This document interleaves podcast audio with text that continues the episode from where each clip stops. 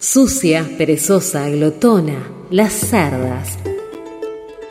Creemos que las conocemos, pero si las observamos más de cerca están llenas de sorpresas. Las cerdas han conquistado prácticamente todos los hábitats de la Tierra. Algunas se encuentran a sus anchas a 50 grados bajo cero, mientras que otras gruñen en la selva establecen relaciones extraordinarias y su estrecha relación con nosotros las ha hecho aún más exitosas. Este programa revela cómo la sarda se ha convertido posiblemente en la mamífera más numerosa y extendida de nuestro planeta, desde el remoto desierto hasta el corazón de nuestras ciudades. Vamos a, vamos a descubrir juntos las numerosas habilidades que les ayudan a medrar en cualquier lugar. Este es un momento de gloria. Nunca más volverán a ver a las cerdas de la misma manera. Cerdas al aire. Cerdas al aire. Soy un ciervo de siete púas. Soy una creciente a través de un llano. Soy un viento en un lago profundo. Soy una lágrima que el sol deja caer. Soy un gavilán sobre el acantilado. Soy una espina bajo la uña. Soy un prodigio entre las flores. Soy un mago. ¿Quién sino yo inflama la cabeza fría con humo? Soy una lanza que anhela la sangre. Soy un salmón en un estanque. Soy un señuelo del paraíso. Soy una colina por donde andan los poetas. Soy un jabalí despiadado y rojo. Soy un quebrantador que amenaza la ruina. Soy una marea que arrastra a la muerte. Soy un infante. ¿Quién sino yo atisba desde el arco no labrado del dolmen? Soy la matriz de todos los bosques. Soy la fogata de todas las colinas. Soy la reina de todas las colmenas. Soy el escudo de todas las cabezas. Soy la tumba de todas las esperanzas. Allá la querían bajar, tumba, la querían bajar, tumba, la querían bajar, tumba, tumba, tumba, por todo lo que sabía.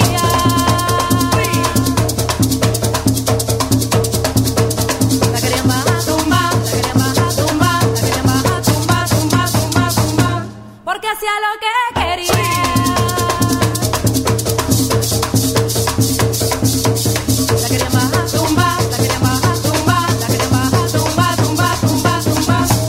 Porque salía de noche por cómo se vestía, porque fumaba hierba y a nadie obedecía, porque tomaba trago, bailaba todo el día, por puta, por monja, por fea bandida. Mamá, a me decían la bruja. Mamá, a me decían la bruja.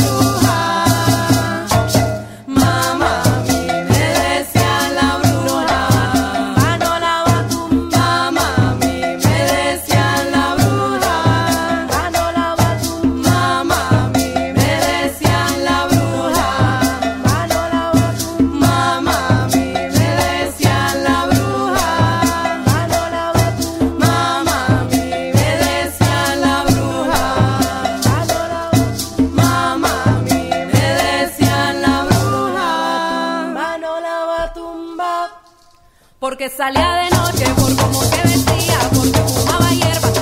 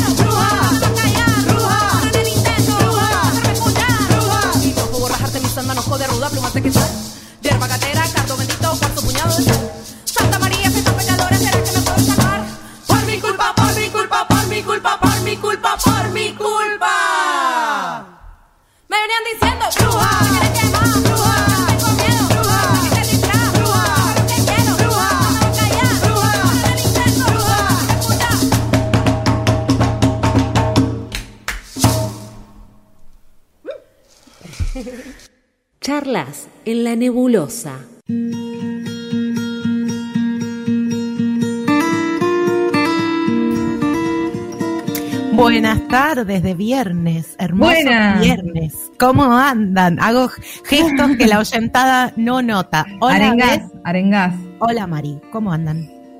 Hola, Hola, Jess. bien, ¿y vos? Es como el show de Chilindrina.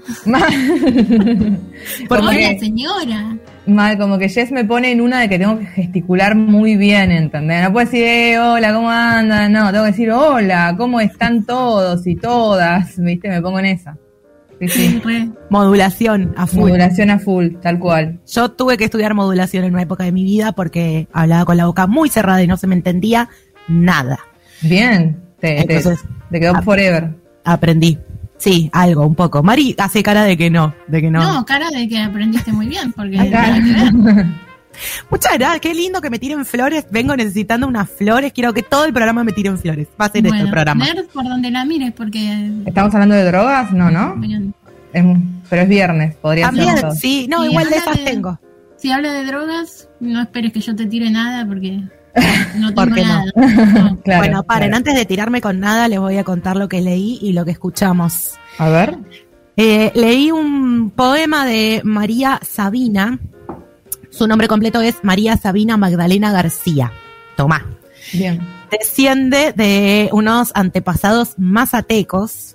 eh, De de la- Joaquín Sabina. ¿Es claro. la de Joaquín Sabina? no, te diría que, es- que es la madre. Ah. Eh, dominaba la medicina tradicional, la mecánica. Le decían algo así como eh, la savia de los hongos o una cosa de ese tipo. la Sabina de los hongos. No, no. Bien. Y eh, está merendando un payaso, Mari, evidentemente, hoy- porque está afiladísima. el mate venía con payasolín. Bueno, eh, me interesó traerlo porque es como, mm, como algo desplazado de, de- de la, de la literatura, del canon literario, justamente por, por el- la raíz chamánica que tienen sus textos.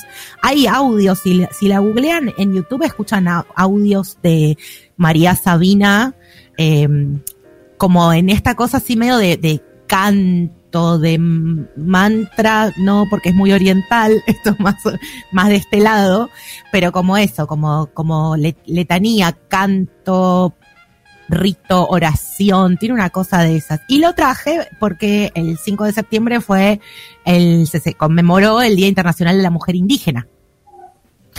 Eh, Si fuera uruguaya, ¿cuenta como mantra? No, porque no es de esa orientalidad de la que hablamos. Ah, ok. No, no, tiene que haber un, un par de usos horarios más. Es bueno saberlo. Mirá qué loco, nunca lo había pensado, ¿eh? Sigue con el payasolín igual. Eh, No Categoría nada serio mantra. para decir, perdón. Eso, busquen a María Sabina y sobre todo si pueden, escúchenla, porque es muy flashero escucharla. Y escuchamos La Perla, eh, el tema La Bruja, que es una banda colombiana de Bogotá, precisamente. Y dicen en una entrevista, usamos la voz y la palabra para denunciar injusticias y para no olvidar. Tomá. Así que así arranqué, ¿eh? Muy bien. Así y con alto movimiento de caderas. Y estuvimos... Porque era, era, era como, como un, era, Era- para hacer una cumbita ahí, ¿no? Una Era bailable. de dos tiempos, sí, sí, sí. Sí, tal cual. era muy bailable este tema, así Ustedes que dos el estuvimos operador. sacudiendo los pelos. Claro, estuvimos. por supuesto. Te sa- te- la cumbita de dos tiempos igual viste que no es para cualquiera. El otro día pensaba, hablando de cosas que así muy random que a uno se les ocurre, que hay determinados bailecitos que son para hacerlos sí o sí acompañados, ¿viste? Es muy difícil bailar tango sola, por ejemplo. Sé que hay maneras y hay gente que sabe y funciona bien, pero digo como que como que el ritmo se conecta con, la, con, con un otro, ¿no? Todo el tiempo. Claro. Y la cumbita esa de dos tiempos, la que es medio bachatera, que es cortita, tuki, tuki, tuki, tuki, también necesitas de dos personas, entonces es como muy difícil hacer ese parti- pasito cortito. Después se los voy a mostrar cuando estemos en la presencialidad, se van a quedar deslumbradas. Lo podés hacer ahora frente a la cámara. que Mari. Y voy a confiar en tu palabra porque no tengo idea de cuál es la cumbita de dos tiempos. Pasa que si lo hago ahora me van a ver que en la parte de abajo estoy totalmente desnuda y la No, verdad la- no creo que sea muy... muy... No, no, no, pero yo quiero saber cómo es la música. Cantame una cumbia conocida que sea de dos tiempos. Ah, no, no, no, no, no te la voy a poder cantar ahora, pero después, después vean, buscamos alguna y ponemos. Después ponemos alguna. Cumbia de dos tiempos. Bueno, ¿cómo estamos? Estamos- Eh, está muy bien, porque estamos hablando de música y hoy tenemos columna musiquera. Tenemos un gran programa. programa, así que le estamos dando buenos pies, buen- buenos pies. Em, tenemos cajita de preguntas. Ujú. ¿Cuál es la pregunta? La pregunta, en realidad no hay pregunta. Fácil. Claro. No es una pregunta, La es- pregunta es que no hay es, pregunta. que no hay pregunta. Es la, la no consigna con la no pregunta. Es un espacio, hemos habilitado un espacio para el autobombo. Bien, me gusta. Queremos que nos cuenten cosas que les salieron bien o que les están saliendo bien por mérito propio y se lo quieren reconocer y se Claro. quieren felicitar. Ese es el Festejar. espacio de hoy. Celebrar, celebrar. Qué Así difícil, que- ¿eh? Hay que pensar, hay que pensar qué estoy haciendo bien, por qué me quiero felicitar, me voy a dar besitos. Así. Se dan Es como, besitos. es como un viernes de, de, de motivación. Un viernes para subir la moral de, este, de, esta, de, esta- de estos oyentes.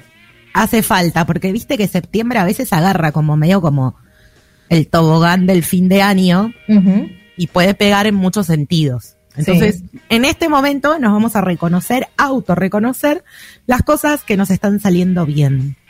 Van a Instagram, cerdas-al aire, y en la historia tienen la cajita, completan. Me quiero felicitar porque, y nos cuentan. Ya hay respuestas, ¿eh? ya estamos compartiendo algunas respuestas. Yo extraño que nuestra licenciada en comunicación diga la- las redes para comunicarse. Podemos Ah. tirar el teléfono del operador al aire, así que hacer el teléfono para decir. No, lo que les puedo decir es que pueden entrar a la página de 2K Radio, ¿sí? Ahí buscan, buscan 2K Radio y eh, la, el- digamos, la producción ha generado un botón maravilloso y automático que, que dice WhatsApp.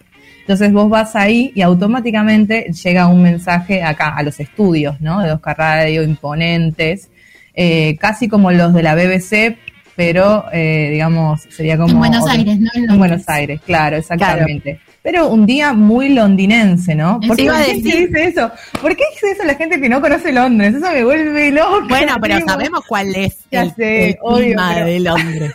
Amo, amo el comentario de lluvia, de tía Gris y lluviosa. Che, muy londinense, olvídate, re sí, sí, también, sí, sí, por supuesto, ¿no? Sí, claro, Pero, sabemos bueno. de qué hablamos. ¿Cómo no conoces Londres? No, la verdad que no. Eh, la- No puedo creer lo pobre que sos. Sí, sí, no, no, no, no, la verdad que no conozco, pero eh, me gusta pensar que un día sería lluvioso, gris eh, y así con ese clima medio templado, sería un día londinense. Me encanta. Como los días felices, que en general son peronistas, ¿vieron? Entonces en Londres Ay. no son peronistas. Claro. Porque Estamos en- en veda. Estamos en veda, creo que no podemos hablar de nada sobre política, pero podemos ir a usar el viejo recurso de todo es política, entonces ahí podemos hablar de todo. y a la mierda la vida. A la mierda la veda, por supuesto que vengan acá a, a impugnarme, a meterme presa si quieren. Vengan ¿Vos- a buscarme. ¿Ustedes dicen que hay alguien de toda esa gente que nos está escuchando que va a enterar que rompemos la veda? Yo creo que usualmente no, usualmente no están escuchando, pero bueno, viste, es Hoy como sí. una especie.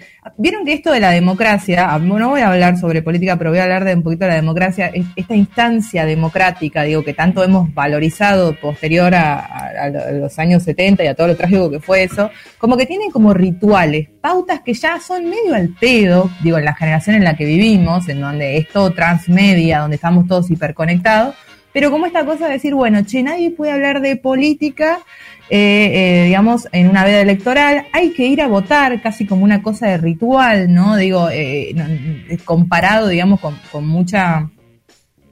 Con mucho...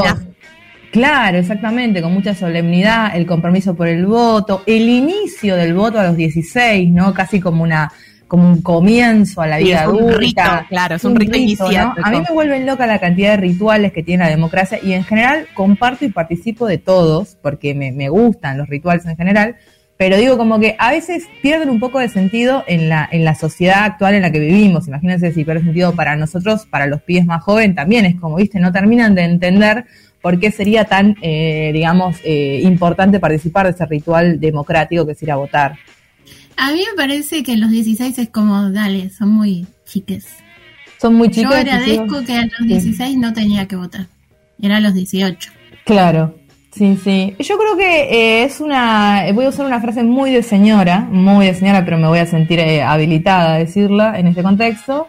Eh, pero es como que me parece que los 16, los pibes están un poco más grandes, ya están muy adelantados. Los pibes están muy adelantados, están muy eh, en otra, y me parece que sí eh, tienen las capacidades por ahí para elegir. Lo que quizás cueste conocer, que creo que es lo que cualquiera en su vida democrática va conociendo más adelante, son las facciones. Es muy difícil que vos con 18 sepas a quién representa, no sé, digo, más allá de los polarismos, de las polaridades básicas como oficialismo-oposición, el resto de la gama de oposiciones, ¿no? Digo, ¿de qué me habla una izquierda centroizquierda? ¿De qué me habla una izquierda más, eh, digamos, clásica izquierda de... Eh, el proceso revolucionario de izquierda, ¿no? Que de qué me habla, por ejemplo, un liberal, ¿no? El, el liberal conservador, la centro derecha, de qué me habla, ¿no? Es más complicado. Sí, que las Algo- facetas, claro, las facetas sí. ahí que se salen de, del- Sí. del típico Boca River. Claro, tal cual, del oficialismo oposición, ¿no? Que en este caso está, eh, podemos decir que está eh, más orientado a un progresismo, digamos, a una idea del progresismo, más de justicia social, y por otro lado, una derecha un toque más conservadora, más de libre mercado, liberal, ¿no? No estoy hablando de política, ¿eh? no me pueden llevar preso. No, no, no. No rompí la veda. Bueno, es un análisis muy Igual- objetivo. Igual creo que es una es una generación muy diferente a la mía en mi adolescencia. Claro, olvídate, sí, sí, sí, por supuesto. Sí, aparte la información está más al alcance, o sea, así todo como hay una sobreinformación y una superproducción mediática, también creo que los pibes están como un poco más a mano de decir, bueno, si quiero saber esto, googleo, o sea, Sí, al menos esa, eh, al menos esa primera instancia. Y también están más cerca de los espacios colectivos, que es algo que también nutre de- en la juventud, ¿no? Como los centros de estudiantes, en las escuelas secundarias, ya, Sí, ni hablar en las sí. universidades, que son espacios de discusión política, eh, por donde pasan también todas la- la- la- los colores y las propuestas, y desde ahí ya empiezan a, a tener su vida política. Eh, a, mí lo que a veces me preocupa es un poco la influencia de, de- de los pensamientos de las casas, de lo que pasa en la casa y de cuánta eh, independencia de ese pensamiento pueden llegar a tener y decir, no, voy a votar distinto de lo que se vota en mi casa, por ejemplo. Claro, pero igual es el tránsito adolescente, ¿no? Claro. Poder marcar la diferencia dentro de la misma experiencia, dentro de, de- de todos los ámbitos, no solamente con la parte política. Lo que a mí me gusta pensar también, y esta es una tesis que tengo que, que, que la, que la quiero bancar siempre, es que esos espacios colectivos que a los que vos haces referencia, Jess, eh, hoy eh, nombran a una nueva calle que son las redes sociales. Yo siento y vivo a las redes sociales como una nueva calle, ¿no? Como un espacio del que hay que participar, de hay que saber de qué lugar uno participa, qué está queriendo decir cuando dice, de qué se ríe, de qué, digo, es esto, ¿no? Es la calle misma o los códigos que por ahí podría tener cualquier espacio popular de encuentro, hoy son las redes sociales y sobre todo para las juventudes. Hablando de redes sociales, les recordamos las nuestras y las de quienes nos acompañan también. Ya dijimos, cerdas-bajo al aire para nuestro Instagram. Ahí encuentran en el link el cafecito si nos quieren convidar. Y también pueden visitar Ser Yoga Escuela, eh, que es así, arroba Ser Yoga Escuela. Dinamo Escuela Podcast, dinamo.escuela.podcast Sí. que en breve nos va a traer, viene de la mano de Dinamo, nuestra próxima columnista. Vamos a escuchar un tema y a continuación, Dani.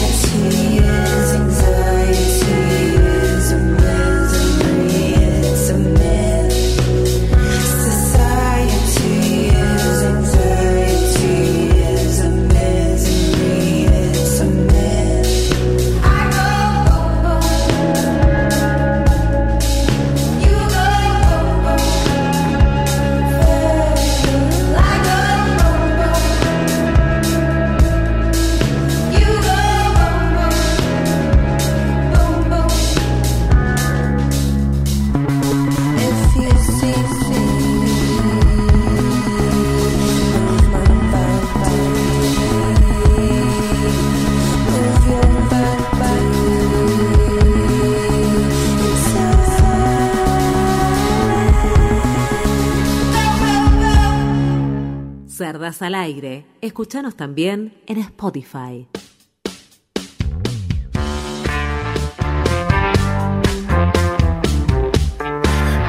Voy a hacer la misma pregunta que hice recién. ¿Quién eligió ese tema?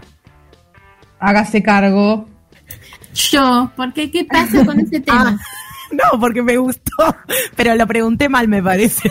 Lo, lo pregunté con el tono de Jessica equivocado, porque tengo un tono de Jessica que parece que está preguntando las cosas mal. ¿Qué, qué, qué escuchamos, Mari? Me gustó ese tema. Jenny Lindbergh, Boom Boom. Muy Es la bajista de Warpaint. ¿Ves que todo tiene que ver con todo? ¿Qué frase, qué frase que no dice nada? Claro, es como el de la que le gusta a, Betania de Es todo un tema. Es todo un tema, claro. Por Claro. Todo. ¿Todo tiene que ver con todo? Bueno, Sí. podemos incorporar esas frases que no dicen nada. Bueno, después de haber escuchado ese tema tan hermoso que nos compartió Mari Santomé, nuestra mejor productora, y la única. La única que tenemos La única. La mejor, la peor y la más o menos. Bueno, yo una vez le- les voy a contar bien la historia, les voy a desarrollar la historia un día de cuando mi tía me decía que yo era su sobrina preferida y después me di cuenta de que era la única. Igual no te mentía. Pero ahora sí, claro. Porque Eh, podría ser la única y no ser su y preferida. no ser su preferida. De ahí la preferir, claro, la tía y- estaría para internar, sí. y no preferir y preferir no tener sobrina. Claro. Bueno, no divaguemos. Vamos a darle la- el pie inicial a nuestra La bienvenida. columnista. La columna musiquera. Auspicia la columna musiquera Dinamo Escuela y Podcast de Música. Clases de guitarra, piano, saxo y lenguaje musical para todos. Encontranos como arroba dinamo.escuela.podcast. Dinamo, la música a tu alcance.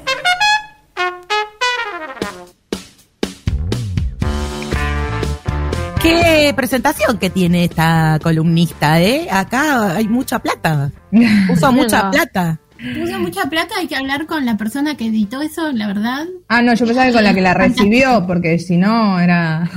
Claro, ¿quién recibió la ¿Quién plata? recibió? Claro. no, ¿quién no, la persona que editó tampoco recibió esa plata, pero Ok. ¿En dónde está la plata? Hola, Daniela. Hola, Dani. Hola, ¿cómo va? ¿Cómo estás? La ¿Todo chiqui, bien? la- todo bien. La chiqui le gran un poroto. Empieza con trompeta, todo. O sea, No, no, es una cosa, una alfombra roja falta acá. Claro. Excelente. Impresionante. Bueno, te queremos escuchar. Primero, para, antes de que empieces, Sí. tenemos que decir una cosa. Tenemos el GIF de, de Dani en Instagram. O sea, está la cerdita saxofonista. Chau. Sí. Yo. vivo para este momento. Fue un montón eso. Fue un O sea, montón. Es tu consagración. Ahora, Bendecida. contanos todo lo que tenés. No, no, bendecida, bendecida. Eh, bueno, hoy les traigo jazz. Bien. Eh, sé que acá son jazzeras, no sé quién elige la música, pero muchas veces he escuchado que, que ponen Era Fitzgerald, Nina Simone, o sea, me voy a hacer cargo de esto.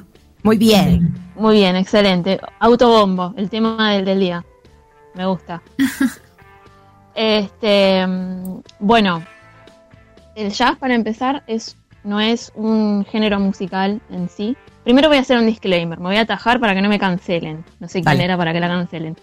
Pero, pero, bueno, yo no sé mucho de jazz, hay gente que sabe mucho más que yo. Yo hace poco que toco en una orquesta y como que me empecé a empapar del tema hace un par de años. Eh, y nada, siempre estoy aprendiendo más, entonces como que siento que no sé nada, ¿viste? Cuando no cuando decís, bueno, todos los días se puede aprender algo nuevo, bueno, realmente con el jazz me pasa eso. Entonces doy permiso a que me corrijan ustedes o quien sea. Igual, eh, Dani, que- permitime que te interrumpa eh, la primera Dígame. de todas las que te voy a interrumpir, pero digo, ¿no es el mejor estado el de no saber mucho como para ir absorbiendo a niveles como así grandiosos? Re sí. Para mí sí. O sea, sería medio aburrido ya saber todo, ¿no? Claro, y obvio. mirá, Sobre mirá todo, Sócrates que dijo, solo sé que no sé nada y qué famoso se hizo. mirá, Claro. Bueno, voy camino a la fama entre la cerdita. Alto Oh, hashtag, alto hashtag. No solo sé que No. sé nada.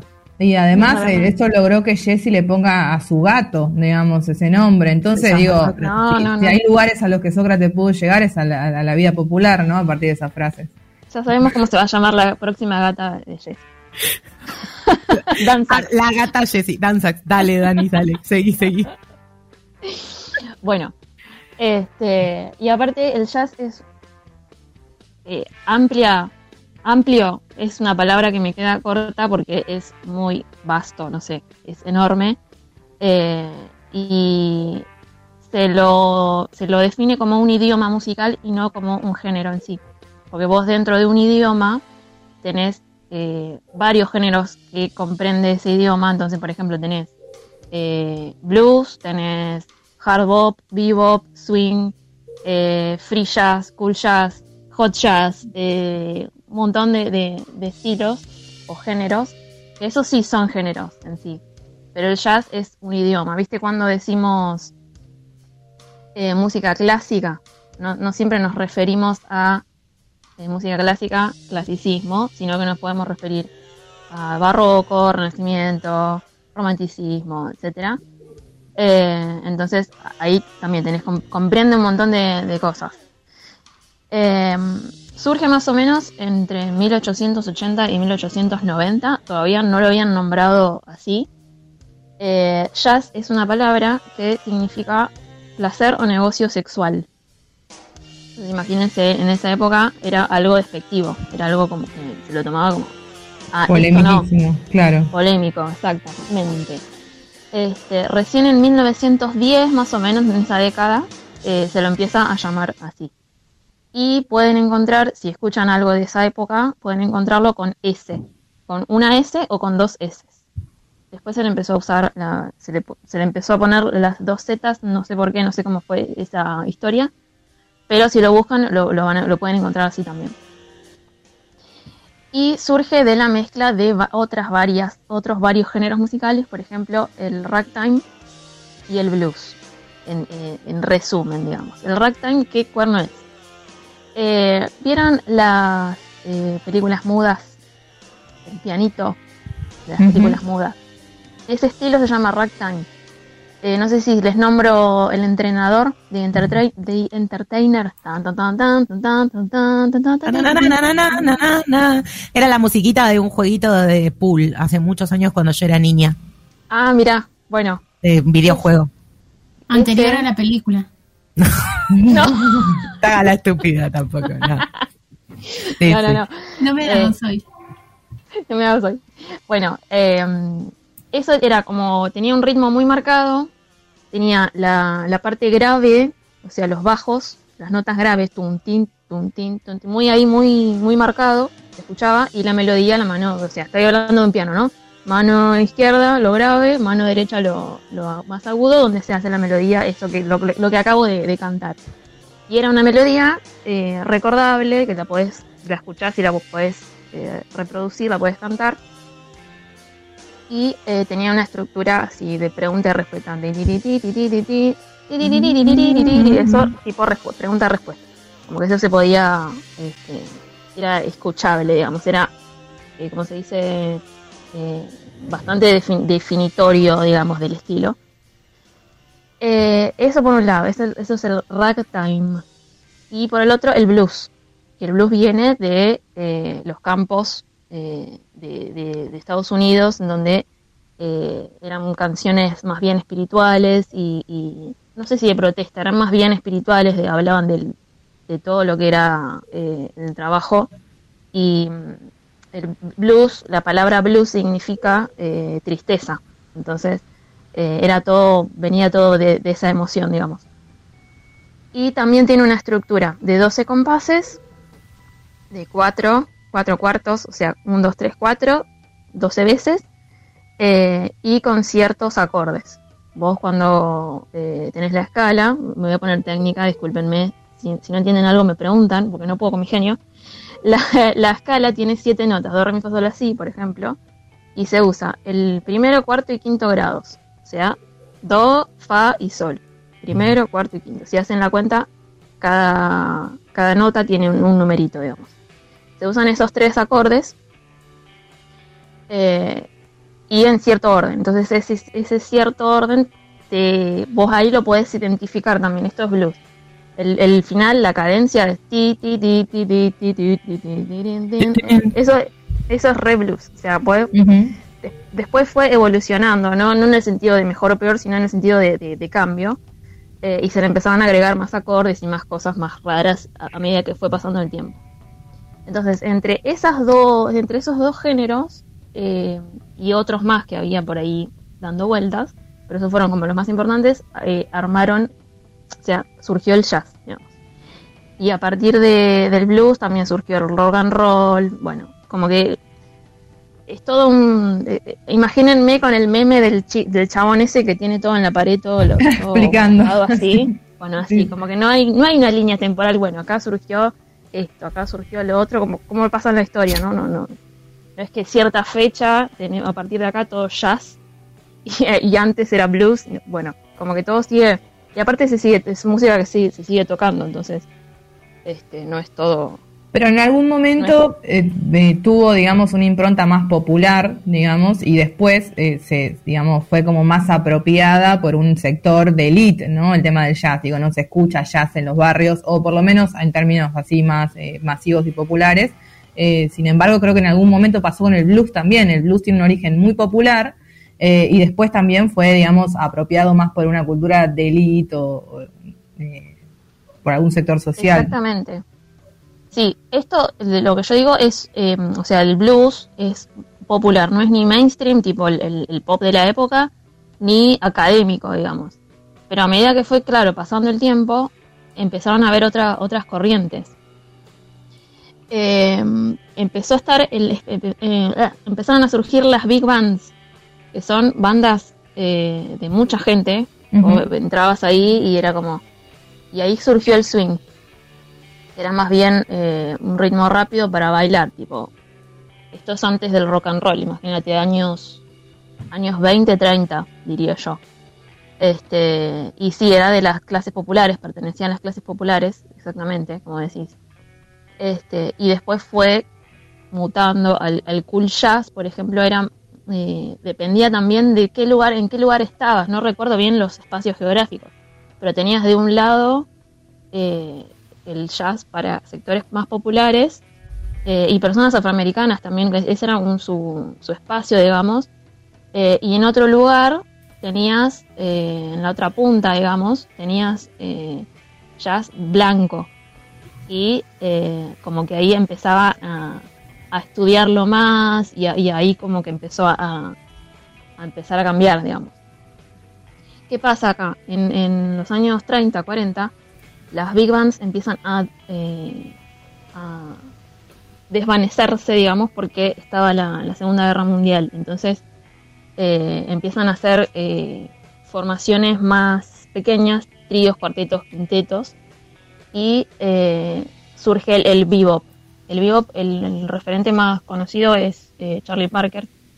Y empezaron a hacer, o sea, con las big bands en el swing había solistas, tenías un espacio para hacer tu, tu solo, pero acá era como, eh, no era para todo el mundo el bebop, era más bien para gente más intelectual, para justamente lo que estábamos diciendo recién. Eh, porque los, los solos eran más como virtuosos y todo más rápido y todo, tenías que tener cierta, tenías que tener un entendimiento de las cosas que estaban pasando para que vos pudieras como disfrutar de, de esa música. No necesariamente, ¿no? Pero eh, era como que a este público se, se apuntaba. Lo que quiero hacer antes de, de seguir es nombrar ciertas big bands de chicas que hubo, porque este es un programa con perspectiva de género Oh, sí. y, y yo no quiero estar siempre como, bueno, son todos tipos y porque pasa eso, porque las- la- las big bands que conocemos son las de Duke Ellington, eh, la de Glenn Miller, etcétera, y eran todos tipos realmente. Va, yo c- creo que en general se conocen solo las cantantes. Claro, Las exactamente, Es sí. rarísimo encontrar. Pasa eso que el 99% te diría esto es un chequeado por mí, ¿no? Está perfecto, ¿eh? Sí, sí, sí. eh, eh, cantantes y pianistas. Había bastantes también, pero un 50%, tampoco era tanto. este, porque también estaba esta idea de que los instrumentos de viento eran para los varones. Sé, que, que se pensaba que era, no sé si decirlo. Este, Dilo, dilo. Y las cuerdas, Decilo, decilo. ¿Qué piensa? sé, que son que era los únicos que. es una petera, no puedes tocar un instrumento de viento. Claro, queda feo si te pongas, te- que te pongas algo en la boca. Claro, queda mal, señora, no, no, no haga eso. Son los Y- únicos que creen que pueden soplar una trompetita de mierda. No. Exactamente, exactamente. Ay, no, no, no. Este, y bueno, Bueno, pero como con ese la- criterio entonces le podemos decir que ellos eran todos unos chupapijas. Claro. Claro. Sí, sí, sí, exactamente. Este, como que era esta, la idea era esta. Piano y cuerdas para las mujeres. O sea que todos. Sí. Basta. Eh, vientos y percusión para los varones. Era algo así. Ah, percusión también, porque tocar tampoco quedaba bien. No, no sé. Pegarle algo no, se ve que no, era cosa de ellos, ¿viste? Eh, picante lo que acabo de decir. Eh, estaba esa, estaban esa, todas esas ideas, entonces bueno, Yo te voy a interrumpir otra vez. interrumpa, interrumpa tranquila, sí. que vayan a escuchar el podcast, porque de esto hablas también en la de saxofonistas. En el podcast Exactamente. de saxofonistas. Sí, había, muy nombr- había nombrado eso, es verdad, tenés razón. Sí, sí, sí. Este, bueno, entonces estaba esa idea, entonces tenías historias con eh, que primero que si una piba quería ir a tocar a la orquesta del tipo, era No. como, no, no, no, acá minitas no, porque no, no puedo hablar de lo que quiero y tampoco, tam- tampoco debe tocar tan bien. O eh, las familias, no, vos, la música, no. Primero que la música no, y segundo que ir a un lugar con todos chabones, eh, sos una, sos una trola, básicamente. O sea, disculpen mi, mi, mi francés. Pero es como que estaba todo, estaban todos esos impedimentos. Pero, pero, pero, pero, hubo big bands, yo tengo acá anotadas eh, cuatro. Pensé que tenía tres y son cuatro. Quiero. Aina, Aina Ray Hutton and her Melodiers. Melodiers, como el, el deer de, de querida, ese, eh, ese juego de palabras. Y eh, que era una chica que em, no me entiende la letra. Yo estoy con. con- Con los apuntes. eh, en esta orquesta es de 1934 y sus, eh, como se dice, sus mentores fueron Duke Ellington y, y Count Basie. Em, una boludez total. y bueno, es, eh, es una es una super banda. Todas las que digo son buenísimas. Hay otra que se llama International Sweethearts of Rhythm. Eh, international, internacional porque eran eh, chicas eh, afro, chicas latinas y chicas asiáticas que estaban ahí juntas. Entonces y le pusieron international.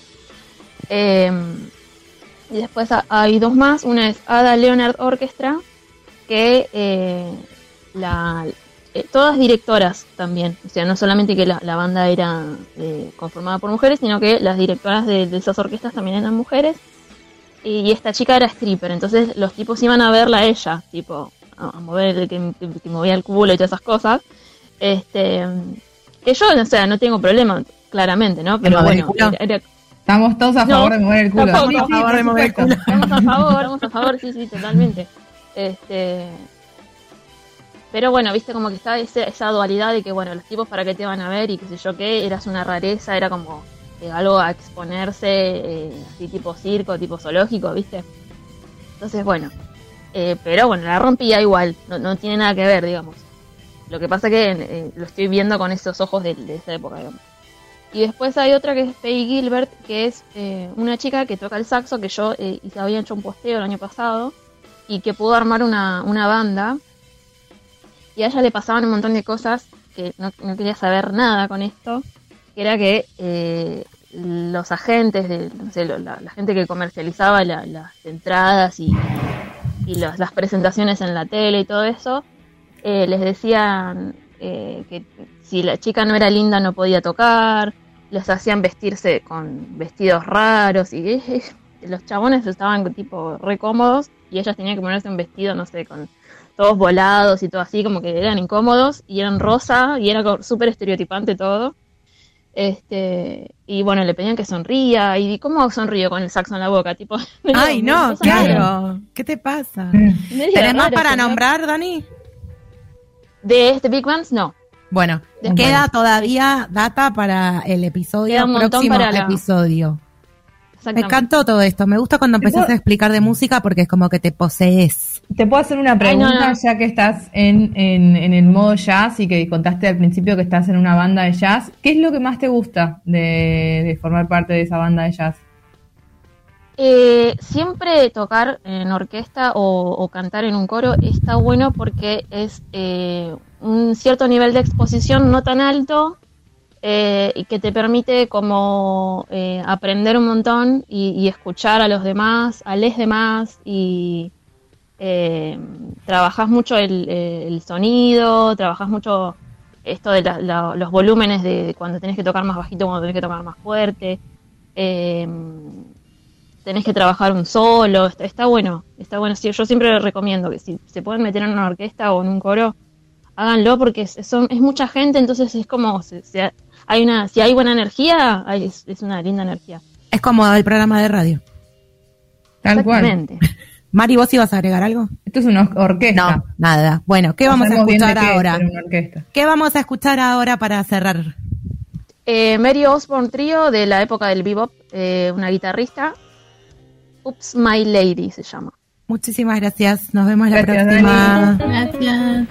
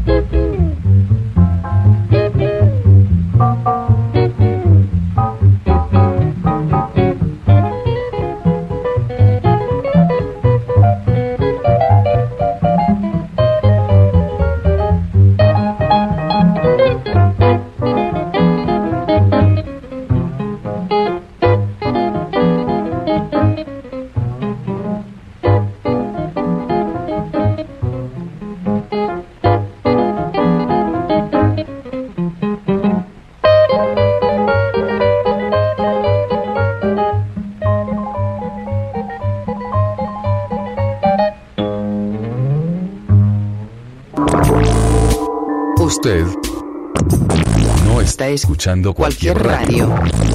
Usted está escuchando 2K Radio. Cerdas al aire. Escúchanos también en Spotify. Puercas, irreverentes y desfachatadas. Cerdas al aire.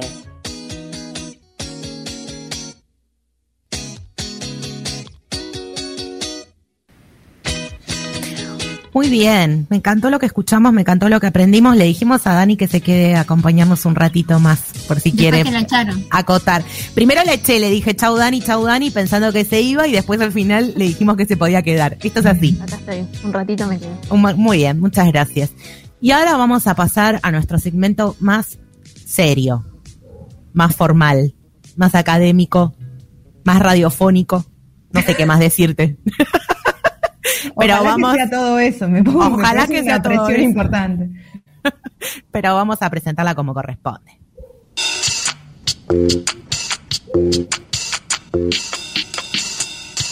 El femiscopio.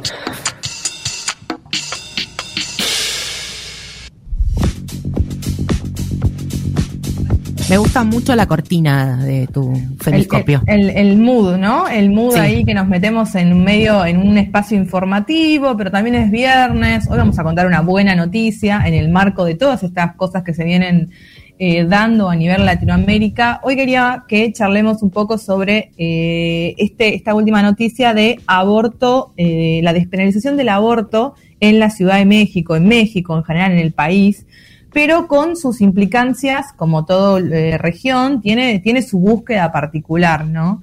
Eh, la noticia, por supuesto, sin lugar a duda, es que abortar en México ya no es un delito, o por lo menos así lo, esta- eh, lo se estableció a partir de, el, fue el día 7, que si no me equivoco fue martes o miércoles, Miércoles. Eh, eh, eh, martes. O martes, martes. Sí, sí, sí. Cuando la Corte Suprema de Justicia de la Nación eh, tomó la decisión histórica de no seguir penalizando el aborto, porque ah, como pensemos un poco, con- vayamos contraponiendo la historia de cómo se dio este debate también acá en Argentina. Eh, recuerden que previo a la sanción que se dio eh, el año pasado sobre el tema del aborto, había muchas personas imputadas, perseguidas, gente que, digamos, con acciones legales, de hecho todavía se siguen viendo eh, coletazos de esos en algunas provincias, ¿no? Que todavía no terminan de instrumentar, porque digo, si bien despenalizar el aborto es una, digamos, es una cuestión eh, vinculada a incorporarlo dentro de un código que eh, eh, eh, permita a la justicia eh, no contemplarla como delito, pero también eh, accionar, digamos, todos lo- los organismos que vienen después, digo, desde la, de los organismos médicos, los organismos judiciales, los, eh, lo- las instituciones de la, de la sociedad, para que se vayan acomodando a esa modalidad. En este caso no podemos hablar de un aborto netamente legal, ¿sí? Como con la característica que más o menos tenemos en, en, en- en Argentina desde el punto de vista de que se también se fomenta a las instituciones médicas a acompañar el tratamiento de ese aborto para, para las personas gestantes, sino que en este caso, en principio, digamos, podríamos decir que es una medida eh, que, que todavía, a la que todavía le falta, ¿no? Digo, hay una despenalización y eso es un avance muy importante, ¿sí? Porque no va a haber sanciones para las personas gestantes que decidan abortar, pero todavía se está en discusión el tema de la cantidad de meses, por ejemplo, que se va a tener en cuenta, ¿no? Cuándo es tomado en cuenta y cuándo no eh, el tema de la ejecución de, un, de la realización de un aborto. Y también otro punto importante es que esto se aprobó. eh, México es una ciudad que está compuesta por estados, digamos, y tiene la más o menos una división eh, política muy parecida a la de Estados Unidos. ¿Vieron? En donde cada estado tiene una, eh, digamos, una, digamos, son eh, autodeterminantes, ¿no? Digo, se pueden tomar eh, jurisprudencia sobre sus leyes y demás, al margen de que hay una carta superior, como la tenemos nosotros, que es la Constitución, pero en nuestro país, digamos que las provincias tienen una cosa más de república, ¿no? De, si bien tienen sus propias decisiones y sus constituciones, adhieren a la Carta Superior, que es, son los poderes nacionales. En este caso, por ejemplo, una de las cosas que se hablaba era de que esta sanción se da justo en un momento en donde muchos estados de Estados Unidos empiezan a prohibir el aborto, empiezan a restringir cuestiones vinculadas al aborto. Por lo tanto, era fundamental que México, como, como, como país que está vecino, como país además con el que tiene una estrecha relación Estados Unidos, pase a legalizar el aborto o a tener menos restricciones o menos persecuciones al respecto, porque eso haría como, por ejemplo, que en, en estados como Texas, ¿sí? Eh, que son estados límites, ahí limítrofes, en donde está prohibido por una sociedad muy conservadora. Pensemos que eh, Estados Unidos es un país que tiene, digamos, eh, a, esta, religión, eh, sobre todo el, el evangelismo protestante, ¿no? El catolicismo protestante, que tienen una, que digamos que sería lo, lo parecido a lo que nosotros tenemos acá a los evangelistas de pañuelo celeste, en donde tienen una, idea, bueno, eh, muy eh, dogmática respecto a la vida y claramente en detrimento de la salud y de la decisión de las mujeres. Entonces, por ejemplo, que en una ciudad limítrofe como es Texas esté prohibido el aborto, pero que en Ciudad de México pueda estar, o en algunos distritos de México puede estar eh, aprobada esta posibilidad, también habla de una, una especie de eh, alivio para las mujeres gestantes o las personas gestantes que deciden abortar y están en esa zona de, eh, de transición, ¿no? Les decía, entonces, son 31 estados que están conformados México. Todavía no todos han decidido adherir a esta normativa eh, a nivel nacional, ¿no? Que eh, deja de eh, incorporar a- al, aborto como un delito penalmente castigable. Entonces, eh, hay todavía un proceso que va a ir a, probablemente, les decía, tiene, hay muchas dudas respecto al, a qué momento el embarazo va a ser tenido en cuenta para la interrupción del mismo. Entonces, hay todo un debate todavía. Sin embargo, se vive como una celebración, ¿no? Yo veía, por ejemplo, eh, a nivel a nivel Latinoamérica, eh, todas las eh, los países que han, están teniendo debates alrededor, ¿no? Claramente esta marea verde que digamos tuvo una fuerza muy importante en Argentina para la, para la aprobación del aborto acá, eh, empezó a llegar a muchos lugares. Bueno, México fue claramente un lugar donde se militó mucho el pañuelo verde, ¿sí? en donde hubo también eh, normativas, también todo el vinculado al Me Too, que fue el movimiento, eh, digamos, estadounidense que se dio para pensar un poco los derechos de las mujeres. Y con eh, situaciones, por ejemplo, que Colombia también está empezando a revisar cuál es su normativa respecto a esto, ¿no? En el caso de Colombia también es, es, bastante eh, complicado porque tampoco está habilitado la, la- la- el aborto, por ejemplo, en caso de eh, violaciones y demás y de malformaciones, entonces también es, es complejo, ¿no? Es una ley que se está debatiendo del 2006 para poder eh, quitar del Código Penal de lo colombiano. También Perú, ¿sí? En donde eh, tampoco hay una legislación respecto al aborto, pero que se está empezando a discutir y hay grupos feministas que lo están eh, impartiendo. Pero a nivel Latinoamérica podríamos decir, si hacemos un- una vista así general, que tanto Argentina, eh, Uruguay, eh, Puerto Rico como, como parte integrante de esos estados de Estados Unidos y regidos por esa constitución que decide tomar el aborto como, eh, digamos, priorizar la vida de la salud y la, de la mujer. Y México sumándose ahora, digamos, serían cuatro estados más o menos que están con los grises que tiene Estados Unidos, ¿no? Que hablando solamente de Latinoamérica, podemos decir, quitando Estados Unidos de ahí, son cuatro los estados que están ya volviéndose verde absolutamente y pensando, priorizando el tema con todas las normativas en el medio, ¿no? Siempre están las mismas discusiones, pensemos, está la del debate sobre qué es la vida, ¿no? Que es el- un debate estructural, eh, que, que, que hay una... Siempre pienso cuando se habla del debate por la vida, es como que es una, una manera de escaparle al debate, ¿no? Porque digo, es la manera de eh, decir, bueno, che, pero ¿estás a favor de la vida o no? Bueno, sí, a favor de la vida estamos todos, porque estamos vivos, ¿no? Pero digo, más allá de eso, ¿de qué estamos hablando? ¿Qué vamos a priorizar en el momento en el que una persona está gestando? ¿Sí? La salud de, de, digamos, o sea, el continuar con un embarazo no deseado, interrumpir en relación a, la salud de la mujer y demás. Pero bueno, esta es una breve introducción. Nosotros hemos tenido la oportunidad de poder charlar con eh, una periodista eh, que por cuestiones de horarios no podía salir en este, en este momento. Es, ella es mexicana y eh, trabaja en Televisa. Tuvo la oportunidad de hacer acá una maestría en la UBA de estudios sociales y quedó muy, muy, muy movilizada. Vivió todo el proceso acá de la María Verde, ¿no? Todas las movilizaciones allá por 2019 y demás. Eh, y nos cuenta un poquito sobre cómo se vivió y cómo, cómo es que se llega en México a tomar esta decisión para que el aborto no sea más un delito ahí. Si el operador, eh, querido Adrián Kaplan me hace el aguante, vamos a escuchar eh, a ella. Ella se llama Citlali Reynoso y nos cuenta un poco sobre qué está pasando en México con el agua. Muy buen día, mi estimada colega Betania Álvarez. Saludo también a tu audiencia desde la ciudad de Guadalajara, en México, y les informo que el aborto es legal en los 32 estados de la República Mexicana a partir de la despenalización en todo el país del pasado 7 de septiembre de 2021. La Suprema Corte de Justicia de la Nación resolvió tras un fallo judicial por unanimidad de 10 votos criminalizar el aborto de manera absoluta y se pronunció por primera vez a favor de garantizar el derecho de las mujeres y personas gestantes a decidir durante las primeras semanas sin enfrentar consecuencias penales. La Corte declaró la invalidez del artículo 196 del, del, del Código Penal de Coahuila, que establecía una pena de prisión a las mujeres que voluntariamente practicaran su aborto o a quienes las hicieran abortar con el consentimiento de aquellas, pues vulneran el derecho de la mujer y de las personas gestantes a decidir. Es decir, la Suprema Corte entendió que el producto de la gestación merece una protección que incrementa en el tiempo a medida que avanza el embarazo. No obstante, precisó que esa protección no puede desconocer los derechos de las mujeres y personas gestantes a la libertad reproductiva. La Corte extendió su decisión al artículo 198 en una porción que impedía que la mujer fuera asistida por un personal sanitario en un aborto involuntario.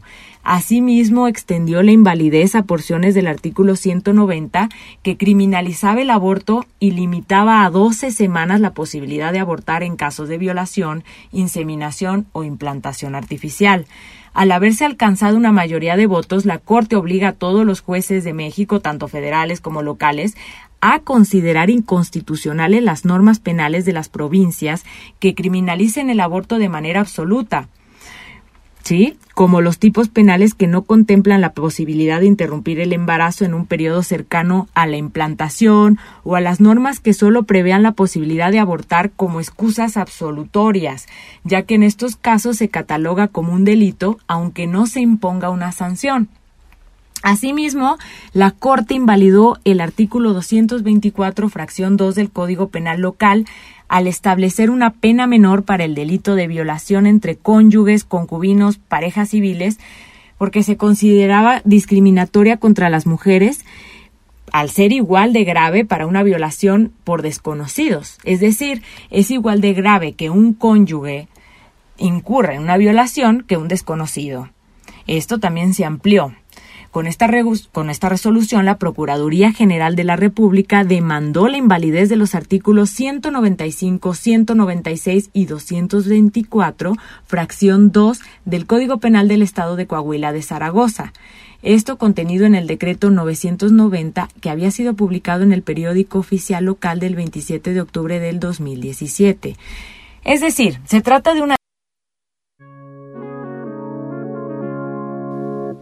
Escuchábamos ahí a Chitlali Reynoso, periodista, feminista y eh, corresponsal de Televisa, periodista en Televisa, eh, hablando un poco sobre las implicancias de este decreto. Y una de las partes que me, gusta de, me gustaría destacar antes que vayamos a su análisis final, que es muy interesante también porque nos habla de la sociedad mexicana en el marco de este debate, es que no solamente se sancionó esta, esto vinculado al aborto, sino, por ejemplo, a las penalidades respecto a las violaciones dentro de un marco conyugal, ¿no? Un debate, un debate que todavía no se ha dado del todo acá en Argentina, digo, se, claramente es algo que eh, es un debate, me parece que se empieza a, a, se va a tener que empezar a venir, sobre todo porque eh, el hecho de esto, ¿no? Decía, estamos, digamos, hay una, hay un consenso general sobre que las violaciones eh, y de hecho nuestra, nuestro código penal lo establecía, de que en caso de violaciones la mujer pueda abortar y cuáles son las consecuencias para, para quien, eh, para el violador, ¿no? El, el, la cárcel y todas las cuestiones y el juicio, etcétera. Pero no está claro qué pasa cuando hay un vínculo, ¿no? Cuando hay un vínculo, en este caso conyugal o de una persona extremadamente cercana, ¿no? Eh, y eso me parece interesante porque es un, es un terreno, eh, les diría hasta tabú, ¿no? Como que no está hablado específicamente, ¿no? ¿Qué, qué corresponde? ¿Qué es una, qué, qué, qué tipifica una violación? Eh, y cómo se da cuenta de eso también, ¿no? Porque cualquier mujer puede acercarse a cualquier comisaría a denunciar que fue abusada, digamos, o puede actuar la policía en, en el marco de un abuso de una violación, pero ¿qué pasa cuando eso se da dentro de casa con tu pareja, no? Eh, y no que es acceder a esa relación sexual y esa pareja termina abusando y haciendo uso de eh, la fuerza para, para, bueno, para perpetrar una cosa tan terrible además, ¿no? Eso me parecía muy interesante. Eh, escuchemos la partecita final donde Citlali Reynoso nos cuenta un poco sobre la situación de la sociedad mexicana que me parece muy interesante también. Es decir, se trata de una decisión histórica en la lucha por los derechos y libertades de las mujeres, particularmente de las más vulnerables. Con ese criterio, la Suprema Corte confirmaría una vez más que su único compromiso es con la Constitución y con los derechos humanos que protege. Esto, Betania, a pesar de la fuerte reacción de la clase conservadora, que incluso argumentan que el sismo que vivió el país ese mismo día responde a la apertura de las puertas del mismísimo infierno. Pero ya desde el 7 de julio del 2011, la Suprema Corte de Justicia declaró la invalidez del artículo 181 del Código Penal ya en el estado de Chiapas, que, que imponía un plazo para abortar en caso de violación, por lo que la Corte determinó tras un fallo que no se aplique dicho límite de tiempo para llevar a cabo la interrupción legal del embarazo en víctimas de violación, en condiciones de vulnerabilidad. Asimismo, el aborto voluntario ya estaba despenalizado hasta la semana 12 de gestación en la Ciudad de México desde el año 2007 y en los estados de Oaxaca, Veracruz e Hidalgo.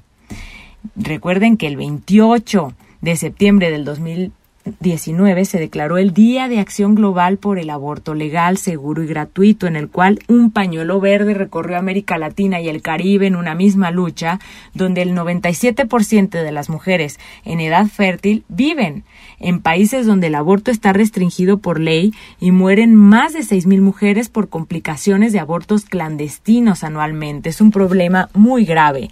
En la región, hay distintos estatus sobre la despenalización y legalización del aborto. Desde 2019, por ejemplo, cuatro países de la región ya eran legales en cuanto al aborto. Cuba, Puerto Rico, Uruguay y Guyana. Y el distrito en Ciudad de México. Estos permitían el aborto bajo criterios amplios. Es decir, sin restricción en cuanto a razón o por razones socioeconómicas. En estos países vive tan solo el 3% de las mujeres de entre 15 y 44 años de la región. A finales del 2020 Argentina y en septiembre del 2021 México se sumaron al grupo de países de la región donde la interrupción voluntaria del embarazo está despenalizada en las primeras semanas de gestación. Hasta aquí mi reporte, Betania. Me despido desde México. Soy Citlali Reynoso. Les deseo un muy buen fin de semana a todos. Gracias.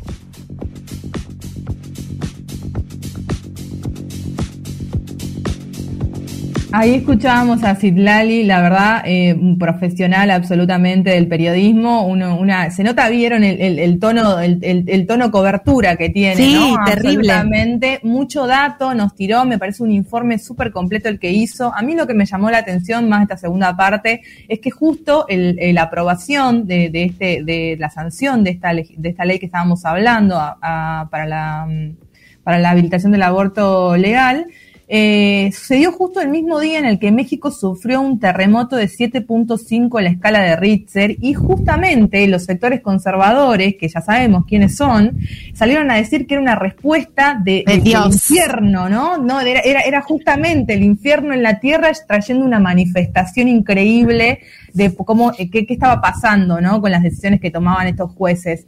Y es increíble porque lo, fíjense que las herramientas y los recursos son los mismos, ¿no? Los sectores conservadores a lo largo de, de, de todos, eh, de toda la sociedad se, se repiten.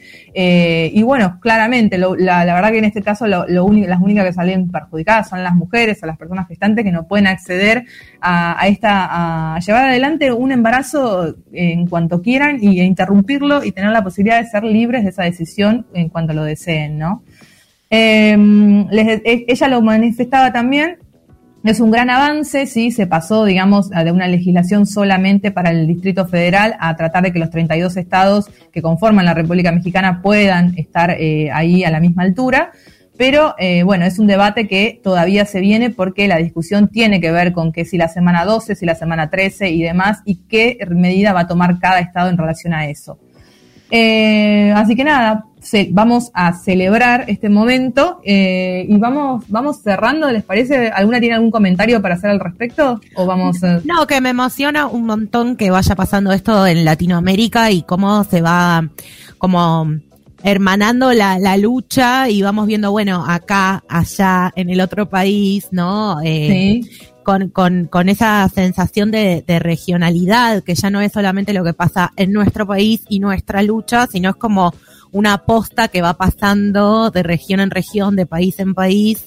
El otro día vi una, un meme que decía abortan las pibas, abortan las morras eh, Sí. por México y ahora las parceras, porque es como el próximo debate que es eh, el de Colombia. el de Colombia, ¿no? Claro. El, que se, el que se viene claramente es el de Colombia también, eh, que son, o sea, es, es interesante porque son sociedades en donde también el tema de la marginalidad es, es un componente a tener en cuenta. Digo, no solamente el hecho de que el aborto sea legal o que por lo menos esté despenalizado es una, es una libertad para todas las mujeres, sino también es una posibilidad de acceso a decidir sobre sus vidas para las personas que no tienen la posibilidad. Pues este debate también se da, ¿te acordás? En Argentina. Sí. Quien quiera abortar y tiene la vida para hacerlo, lo hace. Digo, no hay debate moral en el fondo, no hay debate sobre si la vida sí, si la vida no. Quien tiene la guita va y lo hace. Digamos, funciona así y funcionó así siempre, ¿no? El problema es qué pasa con las personas que no tienen acceso y que tienen que llevar adelante, eh, digamos, esa gestación eh, en base a algo que no desean, en base a situaciones que no quisieron vivir y demás. Y la sociedad las empuja a maternar, ¿no? Cuando en realidad eh, no, no es algo que quieren. Sí, claro, que se- siempre se cuestionan los derechos a los que acceden eh, las, las personas de menos recursos, que eso, como decís, que no pueden ir y pagar y listo, y solucionar Sí. el tema. Eh, pero bueno, a mí me pasa eso, me emociona un montón cuando esto se va dando de, de país en país y se va trasladando la lucha, porque es la misma lucha. Sí, Y son los mismos problemas y son los mismos cuestionamientos y los debates eh, de las leyes son las mismas. Entonces es, es muy emocionante ver que se extiende a lo largo de la región. Y me encantó escuchar a esta periodista. ¿Cómo se llama? Citlali, Citlali Cit- eh, Reynosa. Citlali. Excelente. Mari. Vos decías em, que le- la persona que puede pagar va y se lo hace, aún siendo ilegal. Y no solo eso, sino que el médico que te lo hace pagándole en el hospital es el que te denuncia. Claro, sí. Sí, Eso pasa un montón. Pasa un montón, sí, sí, tal cual, sí, sí. Y el que Bueno. después apela a, no, yo no lo hago por mi religión, por el... Sí, son objetos de conciencia, algo que le pagues. Pero en la clínica privada te lo hace sin problema. Sí, tal cual. Tal cual, bueno, es, es, es ahí, es un tema por la también, digamos, ¿no? Por, por los sectores que acceden a ese y que, y que y dejar de que, se, que sea un privilegio, ¿no? Eh, intentar que no se convierta en un privilegio y que sea, que sea una cuestión más popular.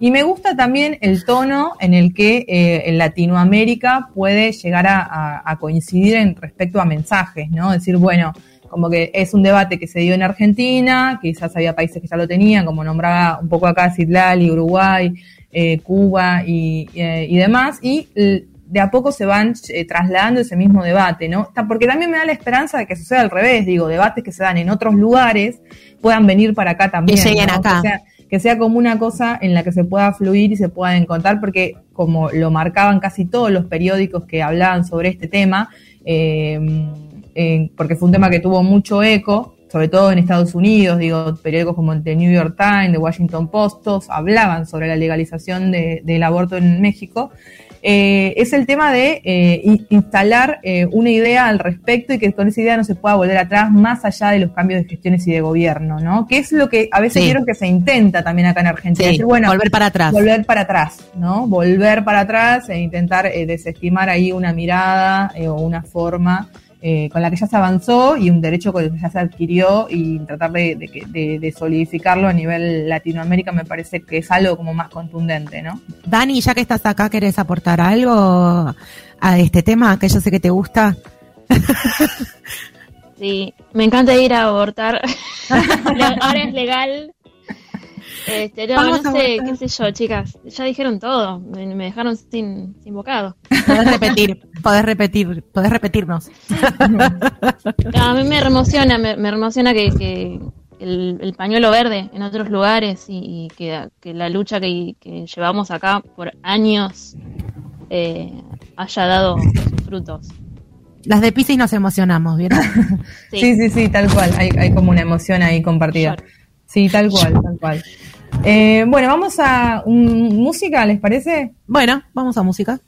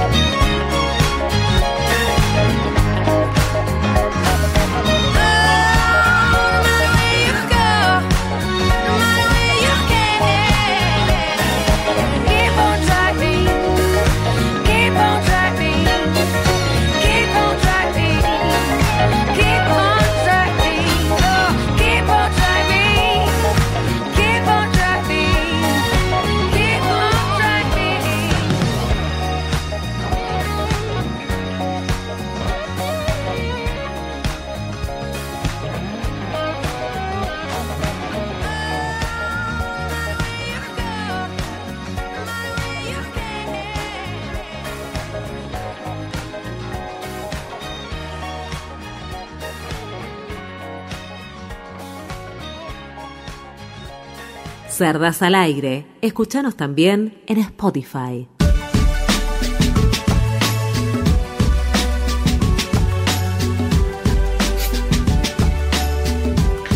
Estamos recibiendo mensajes de los oyentes felicitando por la columna de Tania.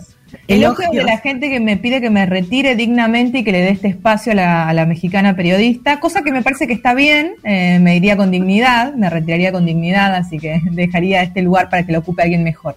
Yo creo que están pidiendo que nos retiremos todas y que solo la mexicana periodista. Que haga cerdas, que haga cerdas la, la- Claro, mal. sí, Muy sí. lindo, me encantó. Le recordamos que tenemos cajita de preguntas en Instagram, Sí. que la cajita es un espacio de autobombo para que ustedes digan algo que les está saliendo bien, algo que les salió bien y se quieren auto felicitar y darse besitos. Entonces van a hacer un bajo al aire y en la cajita del autobombo nos cuentan y estamos compartiendo a o vivo las respuestas para que de Muy paso bien. se vean ahí y se sientan famosos por un día por salir en nuestro Instagram. No es mucha fama, pero la que tenemos se la compartimos. Es más de la que tienen ahora. Mal. Claro, seguro. No sé, Sí, sí, sí. no sé, hay gente con muchos seguidores. Le bajan los muchísima más responsabilidad afectiva de quien no te, te va a clavar el visto esta noche. Le digo a mis oyentes, a nuestros oyentes, de que hay alguien que le capaz que le clava el visto, cerdas no. Que Claro, comparte la cajita. es cierto. Ah, y de paso me hicieron acordar que yo tenía que pasar un mensaje a la persona que me está contestando los fueguitos, con fueguito todas las historias, que se decida y que venga a mi casa, Dale. porque me tiene podrida. ¿Qué tanto fueguito ni qué tanto fueguito? Me hicieron acordar. Gracias por este espacio, Serra. Bueno, y voy a laburar a ver si que alguien me quiere presentar. Bueno, vamos a presentar a nuestra bibliotecaria favorita. Ujú. Cerdas, nerdas, internautas.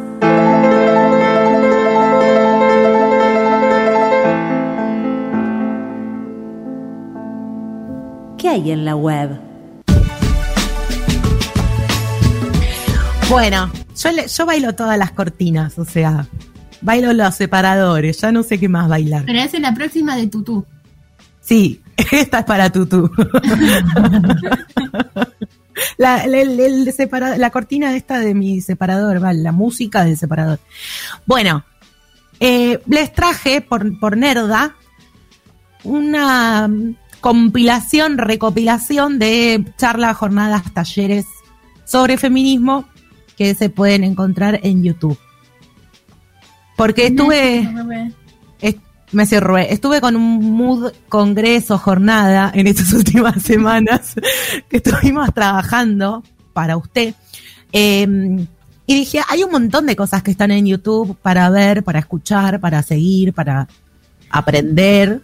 Dicen, Dicen, dicen que en ese congreso jornadas tuvieron una edición de videos que no se puede creer. que no para de recibir felicitaciones a, a cargo de una, una productora que comparto con el programa de radio. Que casualmente, casualmente Se llama Mari. espacio. Sí, Claro, comparte espacio sí. acá, sí.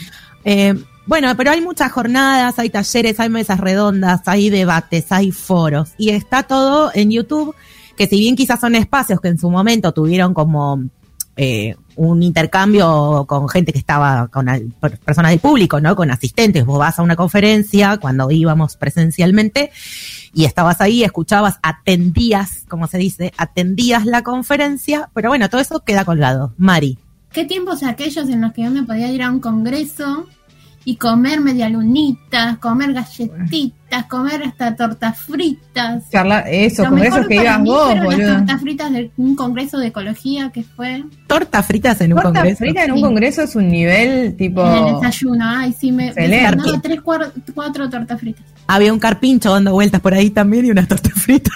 A mí me pasaba que cuando yo iba a los congresos, ya que estamos en Mood Congresos, es eh, em, que nunca me daba como un toque de vergüenza comer porque nunca entendía bien si estaba 100% invitada. O sea, Sí. siempre me sentía medio colada y viste, vieron que comer de colada es raro porque es la secuencia de che, esto no era para mí, ¿no? Jamás me dio Entonces, vergüenza comer.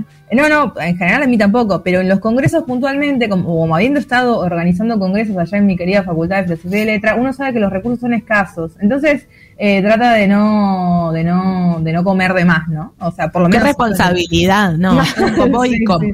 Bueno, entonces, eh, me puse a hacer como una selección de eh, de videos que están en YouTube para que si quieran escuchar, a veces uno está ahí como haciendo algo, puede prestar atención, así como prestarle oído a algo de fondo.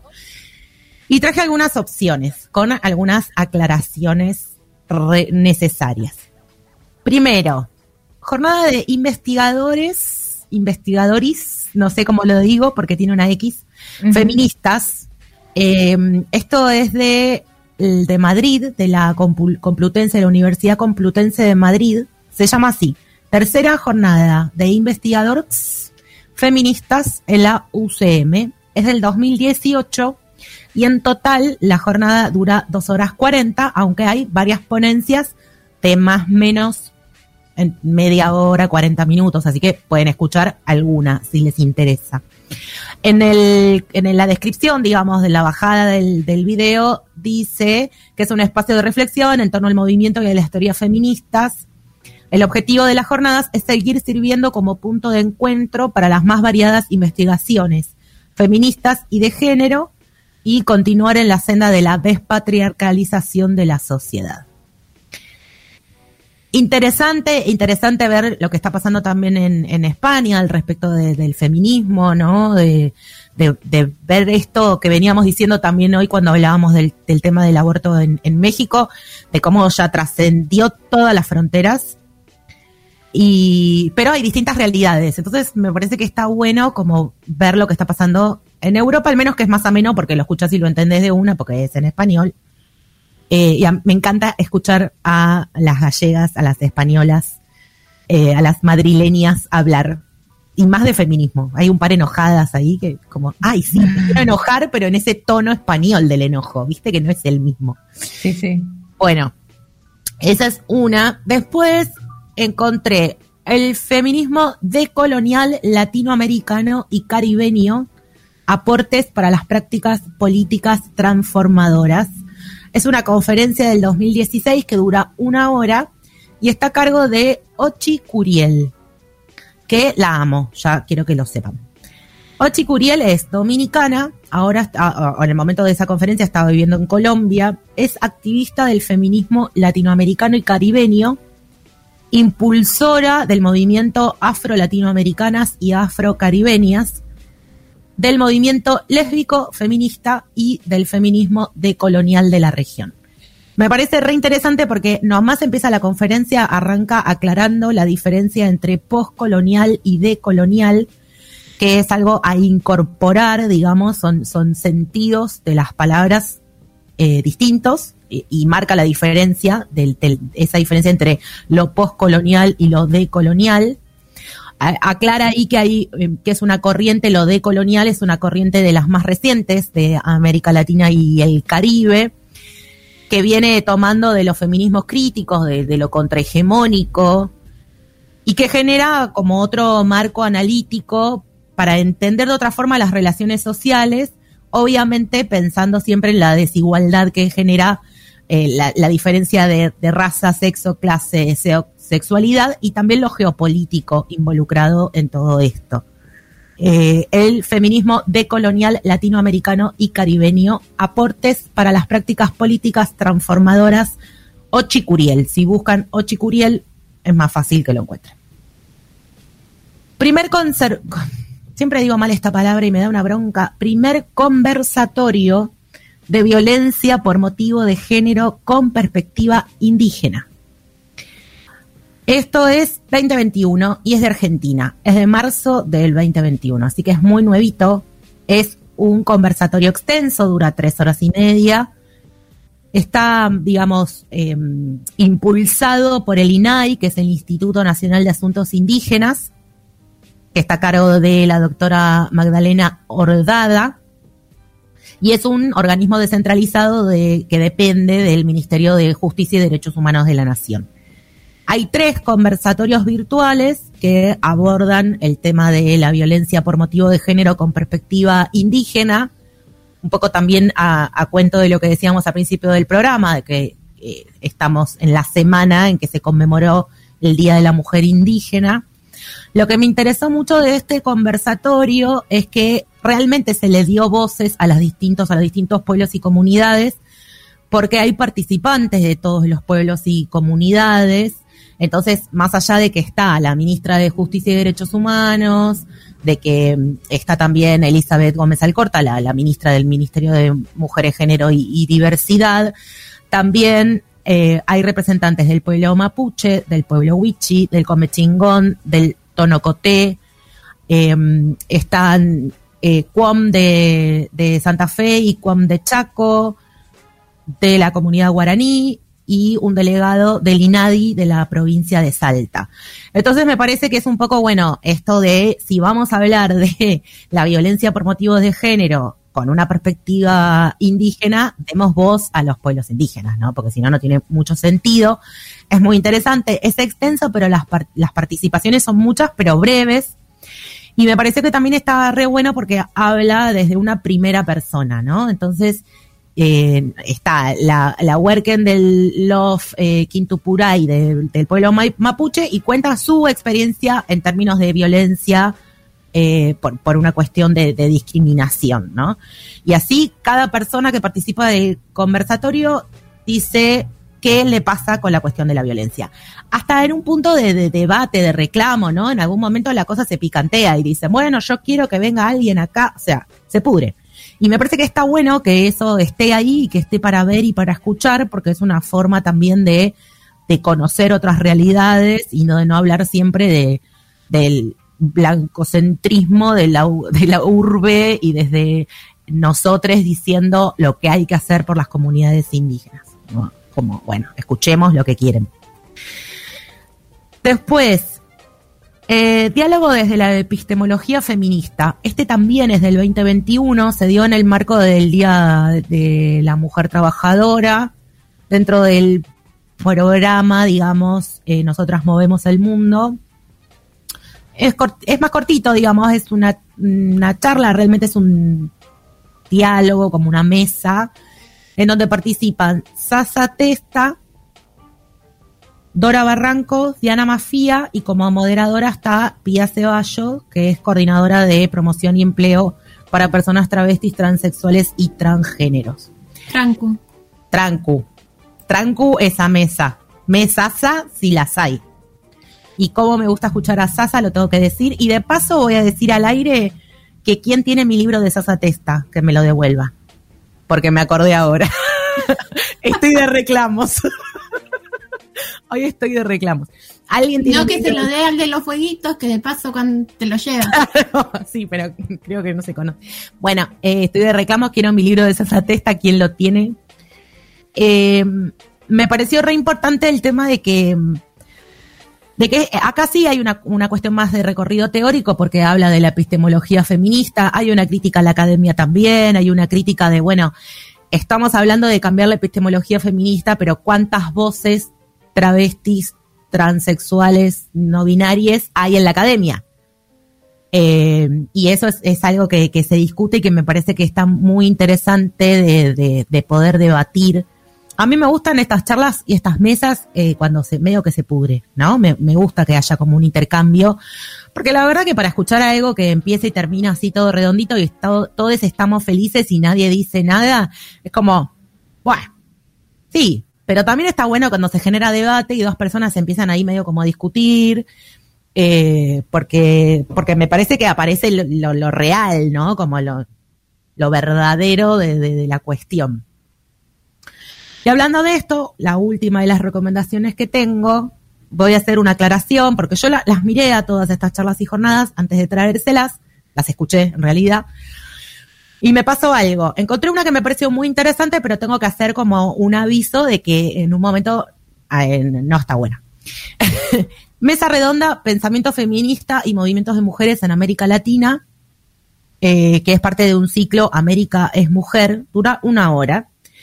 Y hay tres participantes, Gina Vargas, que es de eh, Perú, Alda Facio, eh, jurista y feminista, que ahora no me acuerdo de qué país es, creo que de Nicaragua, y está Amelia Valcárcel, que es de España. Hay una moderadora, se les hacen unas preguntas, pasan cosas. El tema a aclarar es que Amelia Valcárcel es TERF, ¿Qué quiere decir esto? Que milita un feminismo trans excluyente.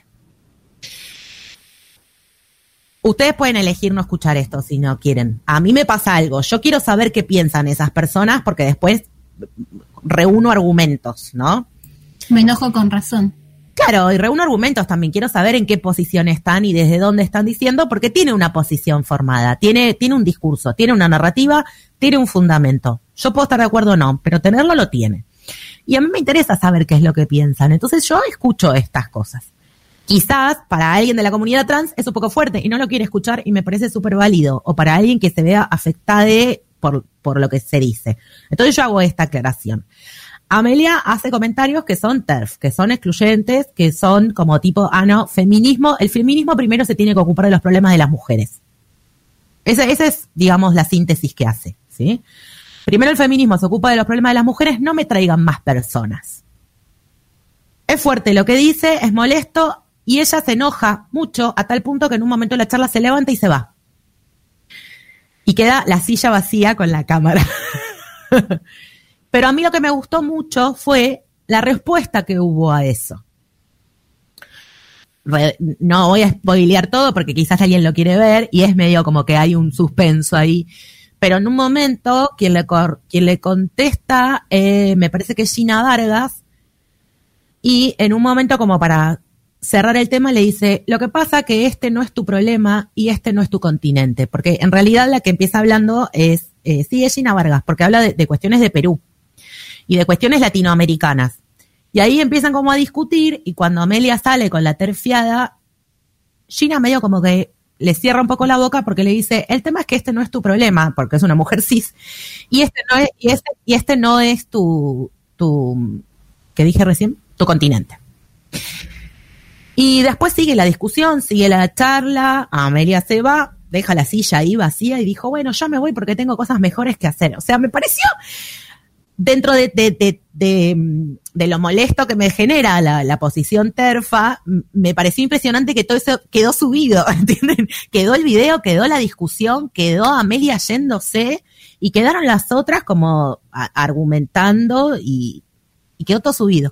Entonces es medio como, si, si pueden, si lo toleran, si no les afecta, eh, mírenlo porque está muy interesante. Igual está bueno, perdón, ¿eh? Jess, Sí. que, te, que te, te interrumpa. Vos sabés que este, este es, un, es, un, es un debate interesante por ahí el que traes con esta charla, porque, digamos, eh, hay sectores que son por ahí mu- muy conservadores en todos los ámbitos. Pasa en el feminismo, pasa como en el debate sobre la política, pasa en el debate sobre la educación y demás, que hay sectores que son conservadores o que tienen una mirada que no es, no es mayoritaria o que no está a favor de los derechos eh, generales, pero que está presente, ¿no? Y es un sector que, digamos, vos tenés dos opciones, eh, o lo negás absolutamente y ese sector crece de, algo, de otra manera en una línea paralela, o lo incorporás al debate para que con los mismos argumentos ese sector quede en detrimento, ¿entendés? A mí por lo menos es la, es la manera en la que más me gusta, digamos, porque si vos tenés la posibilidad de argumentativamente en una charla dar por tierra todas las, las ideas del movimiento TERF o de lo que, o de lo que implique eso,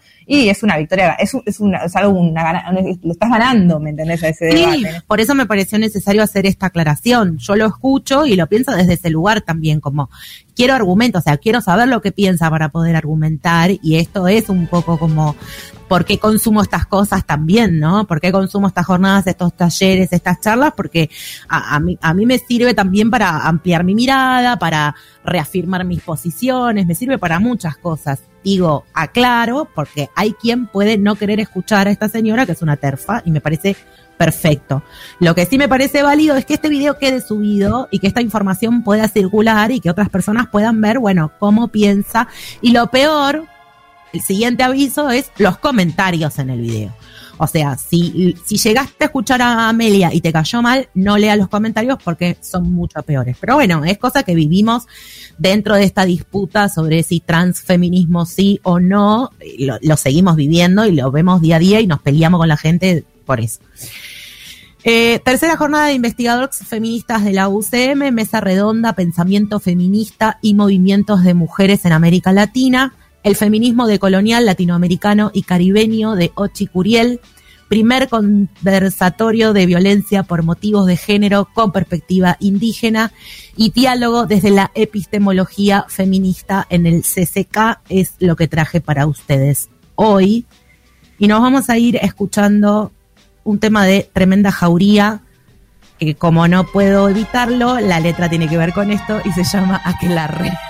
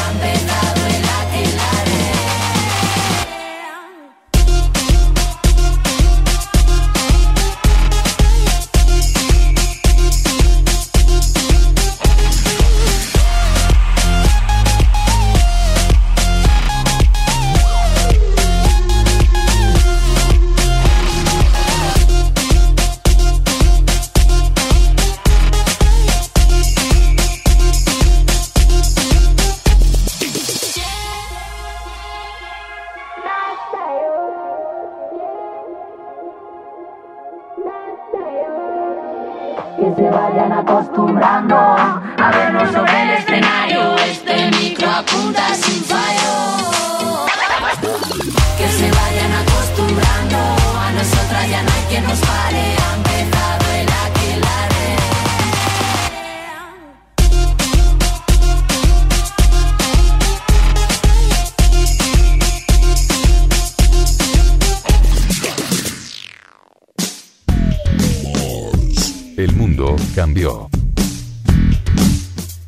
Medios de comunicación cambiaron.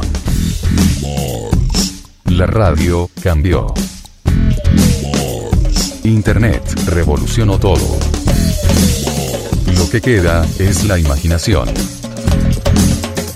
2K Radio. La imaginación en tus parlantitos. Las tres del final. Las tres del final.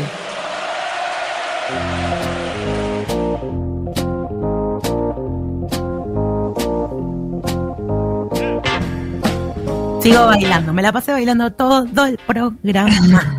Eh, tenemos las tres del final. ¿Alguien quiere decir algo antes de las tres del final que no tenga que ver con las tres del final?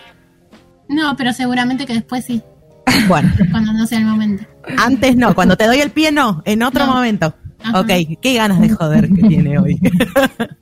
bueno, yo voy a empezar a leer las respuestas que tuvimos a la cajita. Fue un poco como eh, sensible, introspectivo esto. La gente Sí, se tuvo que poner a algo. pensar. Bueno, la puta.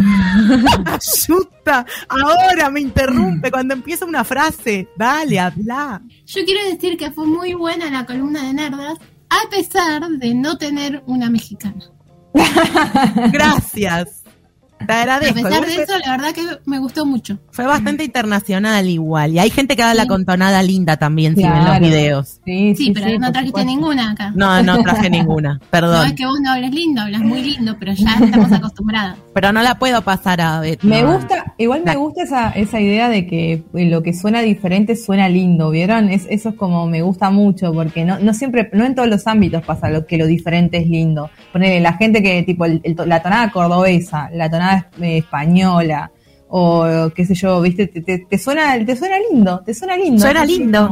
No, no, no podés, o sea, no podés eh, pensarlo de otra forma. Pero bueno, salvo que te cruzas con una persona que no te cae tan bien y justo habla lindo y ahí todo, todo se, todo se choca, ¿no? Ahí, Y ahí Ahí todo la- se va a la mierda. ahí todo se va a la puta. Sí. Bueno, voy a leer respuestas de la cajita. La primera no la voy a leer porque está acá presente y después se la vamos a pedir. Momentos autobombos. Momentos autobombos. La segunda. Troqué mi primer cuadrito y me encargaron uno personalizado, no lo puedo creer. Es palo de eh, Acapio, guion bajo Acapio, trocó un cuadrito con una de las integrantes de este programa, que es Bien. muy lindo y lo compartimos en la historia. Pregunta. No trocó por la, por la publicidad. ¿Qué significa trocar? Dícese. Un trueque, te doy algo, me das algo. Ah, ok. Pensé que trocar era como en- eh, poner el, el- el cuadrito en un, un marco. Era como una No. especie de sinónimo de enmarcar. Nada que ver. Malísima esa. Malísima. ¿Cómo llegaste hasta ahí? Hay un juego, hay un juego que es así, que vos inventás definiciones. Me Sí. gusta. Me gusta. Sí, vos- a vos te, sal- te saldría muy bien. bueno, si- siguiente participación. Qué difícil, tuve que pensar un montón. Este año me decidí a plantarme en el laburo y no dejar pasar cosas que me joden sin al menos plantearlo. Seguro mi jefa me considera re pesade a esta altura, pero me saqué el filtro y me siento re mejor. Muy bien. Felicitaciones a ella. más que autobombo, esa es una felicitación colectiva. Pero aplausos de pie. Sí, sí, sí. Me Plantarse felicito. va. La que mejor. Me felicito por ser la mejor mamá de perrites. Bien. Bien. Me sumo Muy con bien. ser buena, ma- ma- buena madre compañera de gatites. Gatites. Me felicito por ser una genia en la cocina. Mis comidas dulces y saladas son un éxito. Ay, ¿no les pasa a ustedes que cuando se hacen una tarta y les sale rica decir, puta madre, qué rico? ¿Por qué no la cocino"? compartí? Ah, No, no, a mí, a mí me, a mí me Sí. pasa que yo digo, yo cuando me salen ricas las cosas y estoy eh, tipo sola, incluso cuando estoy con alguien, eh, también, es como que suelo decir, che, pero qué rico que cocino. No, no espero ni siquiera que el otro me lo diga, ¿entendés? Es como que No, un yo momento cocino, de sí. mucha realización. Yo también cocino y como con otras personas y digo, lo voy a decir yo, qué rico que está esto. Yo cuando cocino digo, la puta madre, ¿por qué tengo que cocinar? Si odio cocinar, ¿por qué soy pobre? No tengo a alguien para pagarle. Cuando cocinás, llamás a Rappi, no mientas. Alguna vez cocino. Yo Ah, digo, bueno. gracias Dios por hacerme contemporánea a mi comida, que claramente es obvio, porque de qué otra manera sería. ¿Cómo no sería contemporánea yo a mi propia comida, no? Pero bueno, digo, gracias Dios por hacerme argentina. Bueno, eso tiene tanto sentido como agradecerle a Dios, así que está Sí, bien. Claro, está bien, está bien, es como se va a lo metafísico. Bueno, siguiente. Mi hijo salió bastante bien. Me encanta este comentario. Mi hijo salió bastante bien y hoy, y hoy cumpleaños. Bien, feliz cumple a ese niñe, o Sal- dije, no Feliz sé qué. cumple, niña, que Sal- saliste bastante bien. Saludos al hijo. Eh, esperen que tengo más. Esta me gustó. Acá nos ponemos de pie. Daniela, sobre todo, se va a poner de pie con este Ay, parece comentario. la iglesia, ya hay que pararte. Amén, dicen. dicen amén. es serio esto.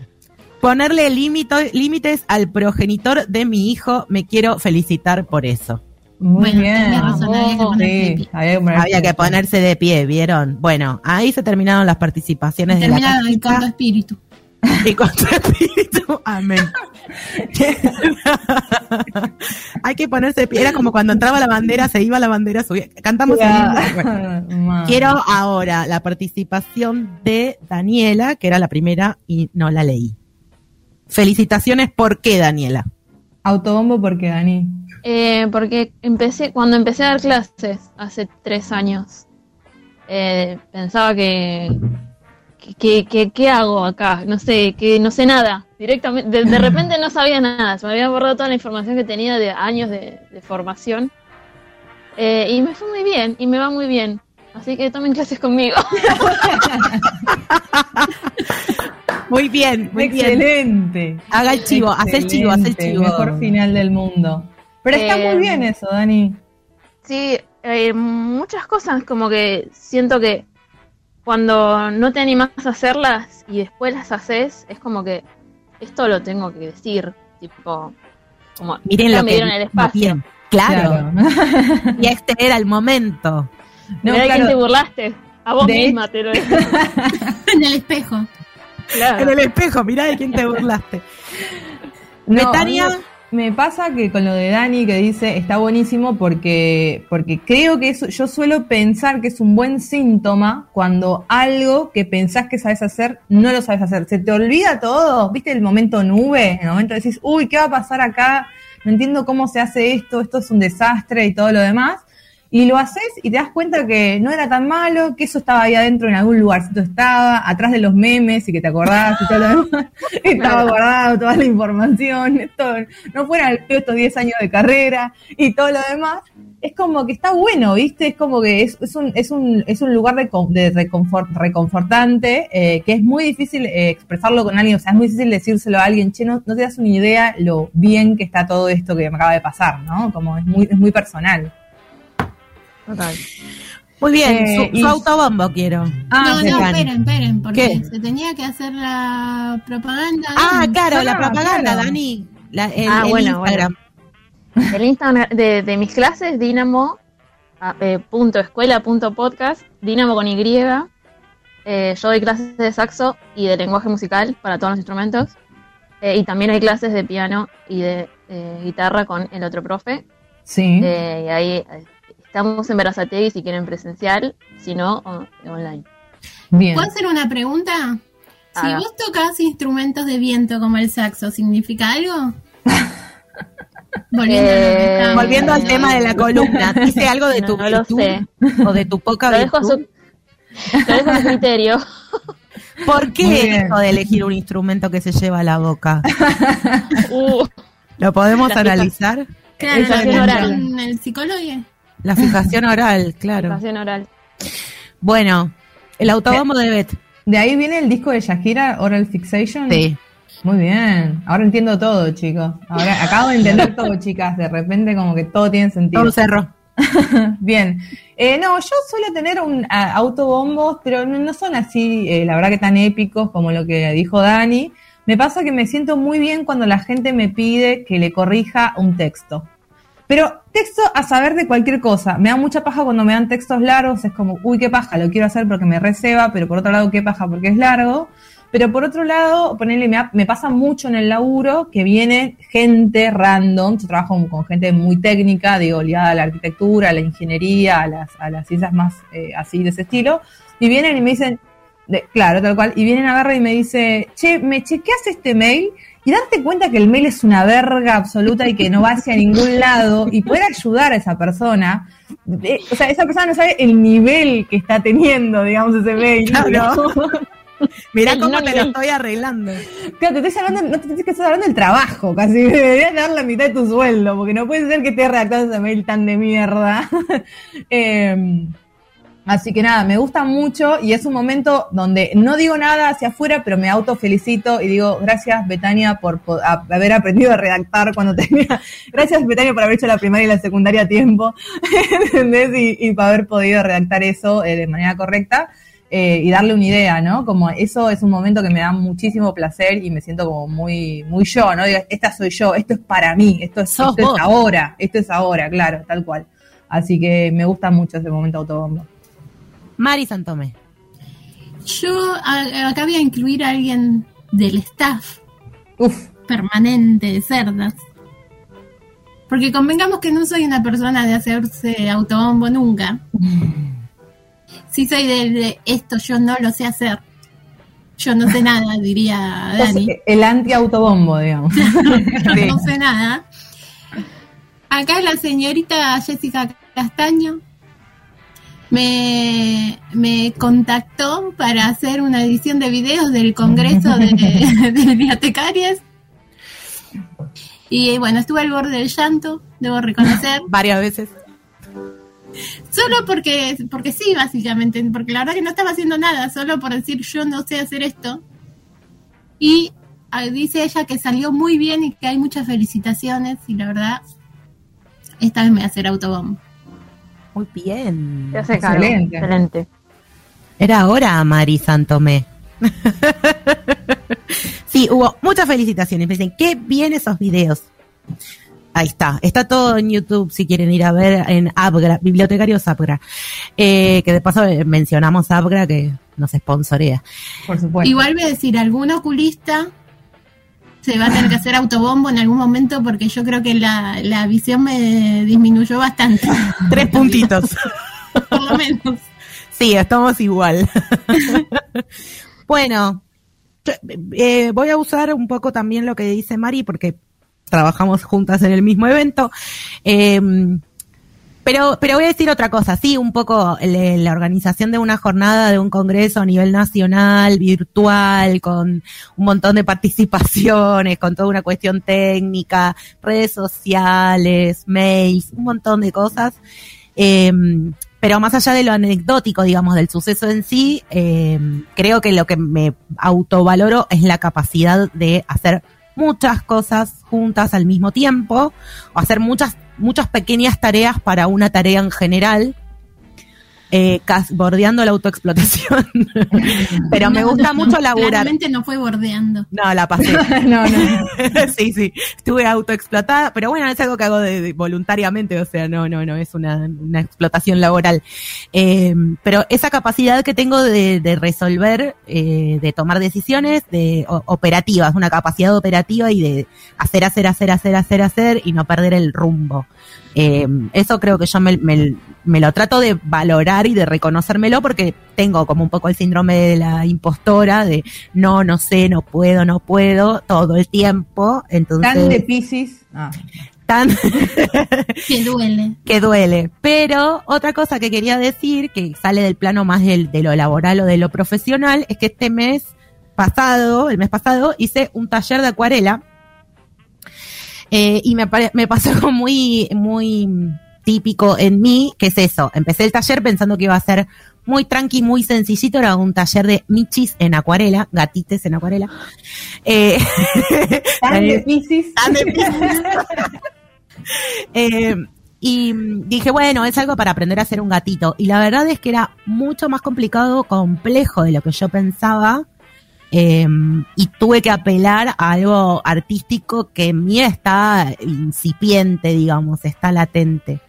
Eh, y es medio como lo mismo, es dejar de lado el descrédito y decir, no, sí, puedo, lo hice, hice unos gatitos hermosos en acuarela que yo los sigo viendo y no lo puedo creer. Eh, pero, pero pasa por ahí, ¿no? Como por poder reconocer las capacidades, las capacidades que tenemos más allá de el menos 10 en el que muchas veces empezamos eh, porque no confiamos. Así que hice unos gatitos re lindos. Toma, Sí, sí, los, los vi, los, los vi. da fe. Hermoso. Doy fe, doy fe. Ay, no, Muchas no, gracias. tremendo. Muchas gracias. Es muy raro hacer gatitos porque no es algo que solés dibujar. Tipo, yo hago flores, Claro, árboles. Claro. Un gatito ya es otra cosa. Y en acuarela. así que me felicito por mis gatitos. Eh, ¿Va a haber algún regalo especial a fin de año de gatitos en acuarelas para las integrantes de cerdas o cerditos en acuarela? Mm, ¿Quién lo sabe, no? a ver, podemos, podemos eh, sortear con entre oyentes también. Por su, pero por supuesto, sí. También Podemos podría- hacer- podríamos hacer las dos. Podemos Podem- regal- bueno, podríamos podemos regal- hacerla. ¿El operador querrá contar su autobombo? Ya lo dije. ¿Lo, lo, pe- ¿Lo pensó o no? Bueno, Sí, dale, dale, contalo, contalo. ¿Qué tal? Buenas noches. Hola, Eh, buenas noches. ¿Qué tal? Sí, lo, lo leyeron antes. Es el cumpleaños de mi hijo hoy. Así que Ah, hoy cumpleaños Milo, es cierto, un feliz cumpleaños para Milo. feliz cumpleaños para él. Y ¿Vamos a la fiesta ahora? Claro, estoy esperando que terminen, así salgo corriendo para allá. Bien. Vamos. Vamos. Dije, Sí, no sí. vas. Dije, Sí. vamos. Sí, vamos a ir a comer a un lugar. Hoy le- la joda es mañana. Bien, excelente. ¿Estamos Bueno. invitadas a, la- a las dos cosas? No, No. Bueno, feliz, feliz cumpleaños para el niño que salió bastante bien. dijo. Y cumplo, y lo último que digo, cumplo años también yo eh, como padre, porque es Claro, que tengo. muy fuerte, boludo, Sí. mal, sí. Eh, escuchá, igual, además yo doy fe que ese niño salió muy bien, ¿eh? Ese niño salió muy Claro, bien. Betania lo conoce. sí. Lo conozco, lo conozco. Entonces ha tenido momentos en donde parecía que descarrilaba de- y terminaba siendo Macaulay Culkin y después... eh, eh, Betania, Betania fue testiga, fue testigo, testiga, no sé cómo carajo quiero decirle, de, de momentos. Testículos se testículos. Testículo. De, de momentos realmente duros. eh, en- Duros. sí. Hubo un- una vez en Uruguay bajando un cerro que fue eh, uno de los peores momentos. Eh, pero, pero sí, no. Recomendaciones que nadie me pidió, no bajen ni suban un cerro con un niño, nunca. Eh, háganlo, háganlo solos.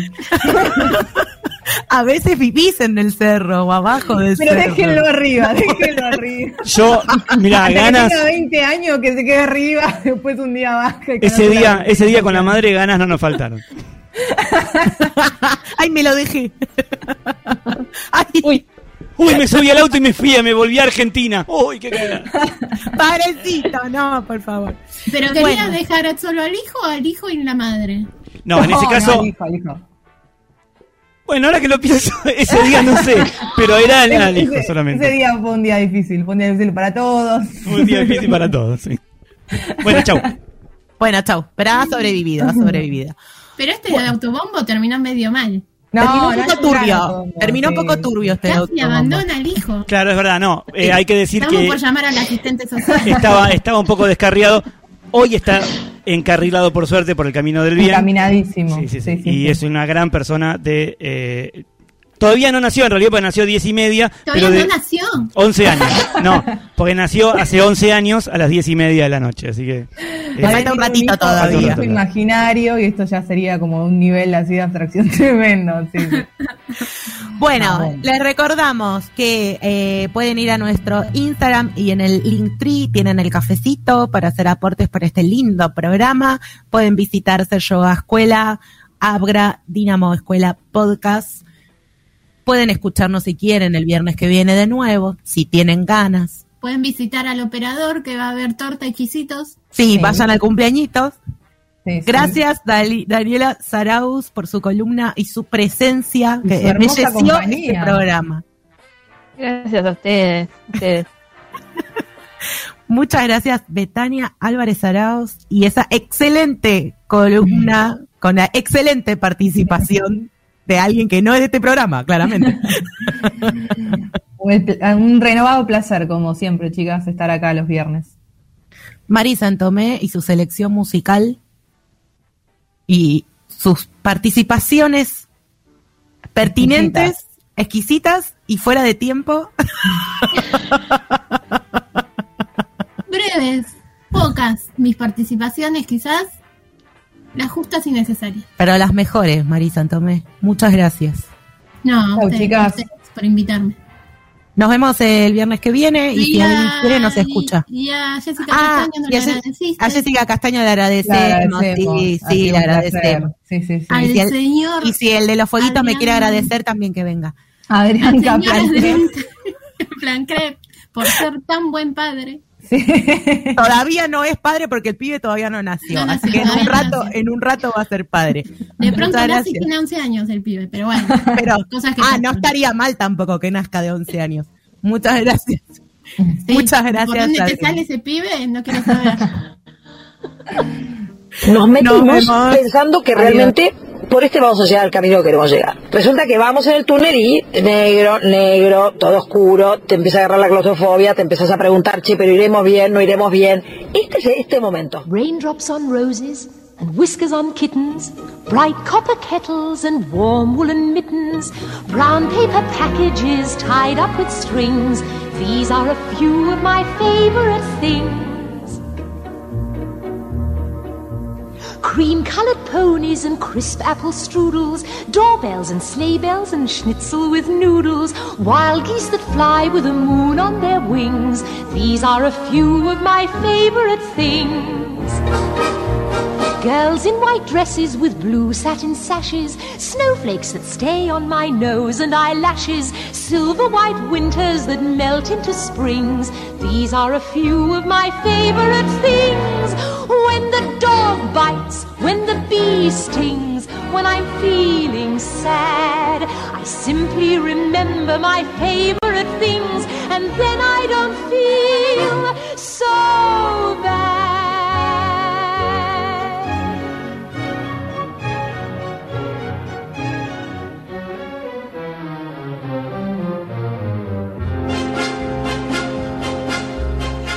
Raindrops on roses and whiskers on kittens, bright copper kettles and warm woolen mittens, brown paper packages tied up with strings.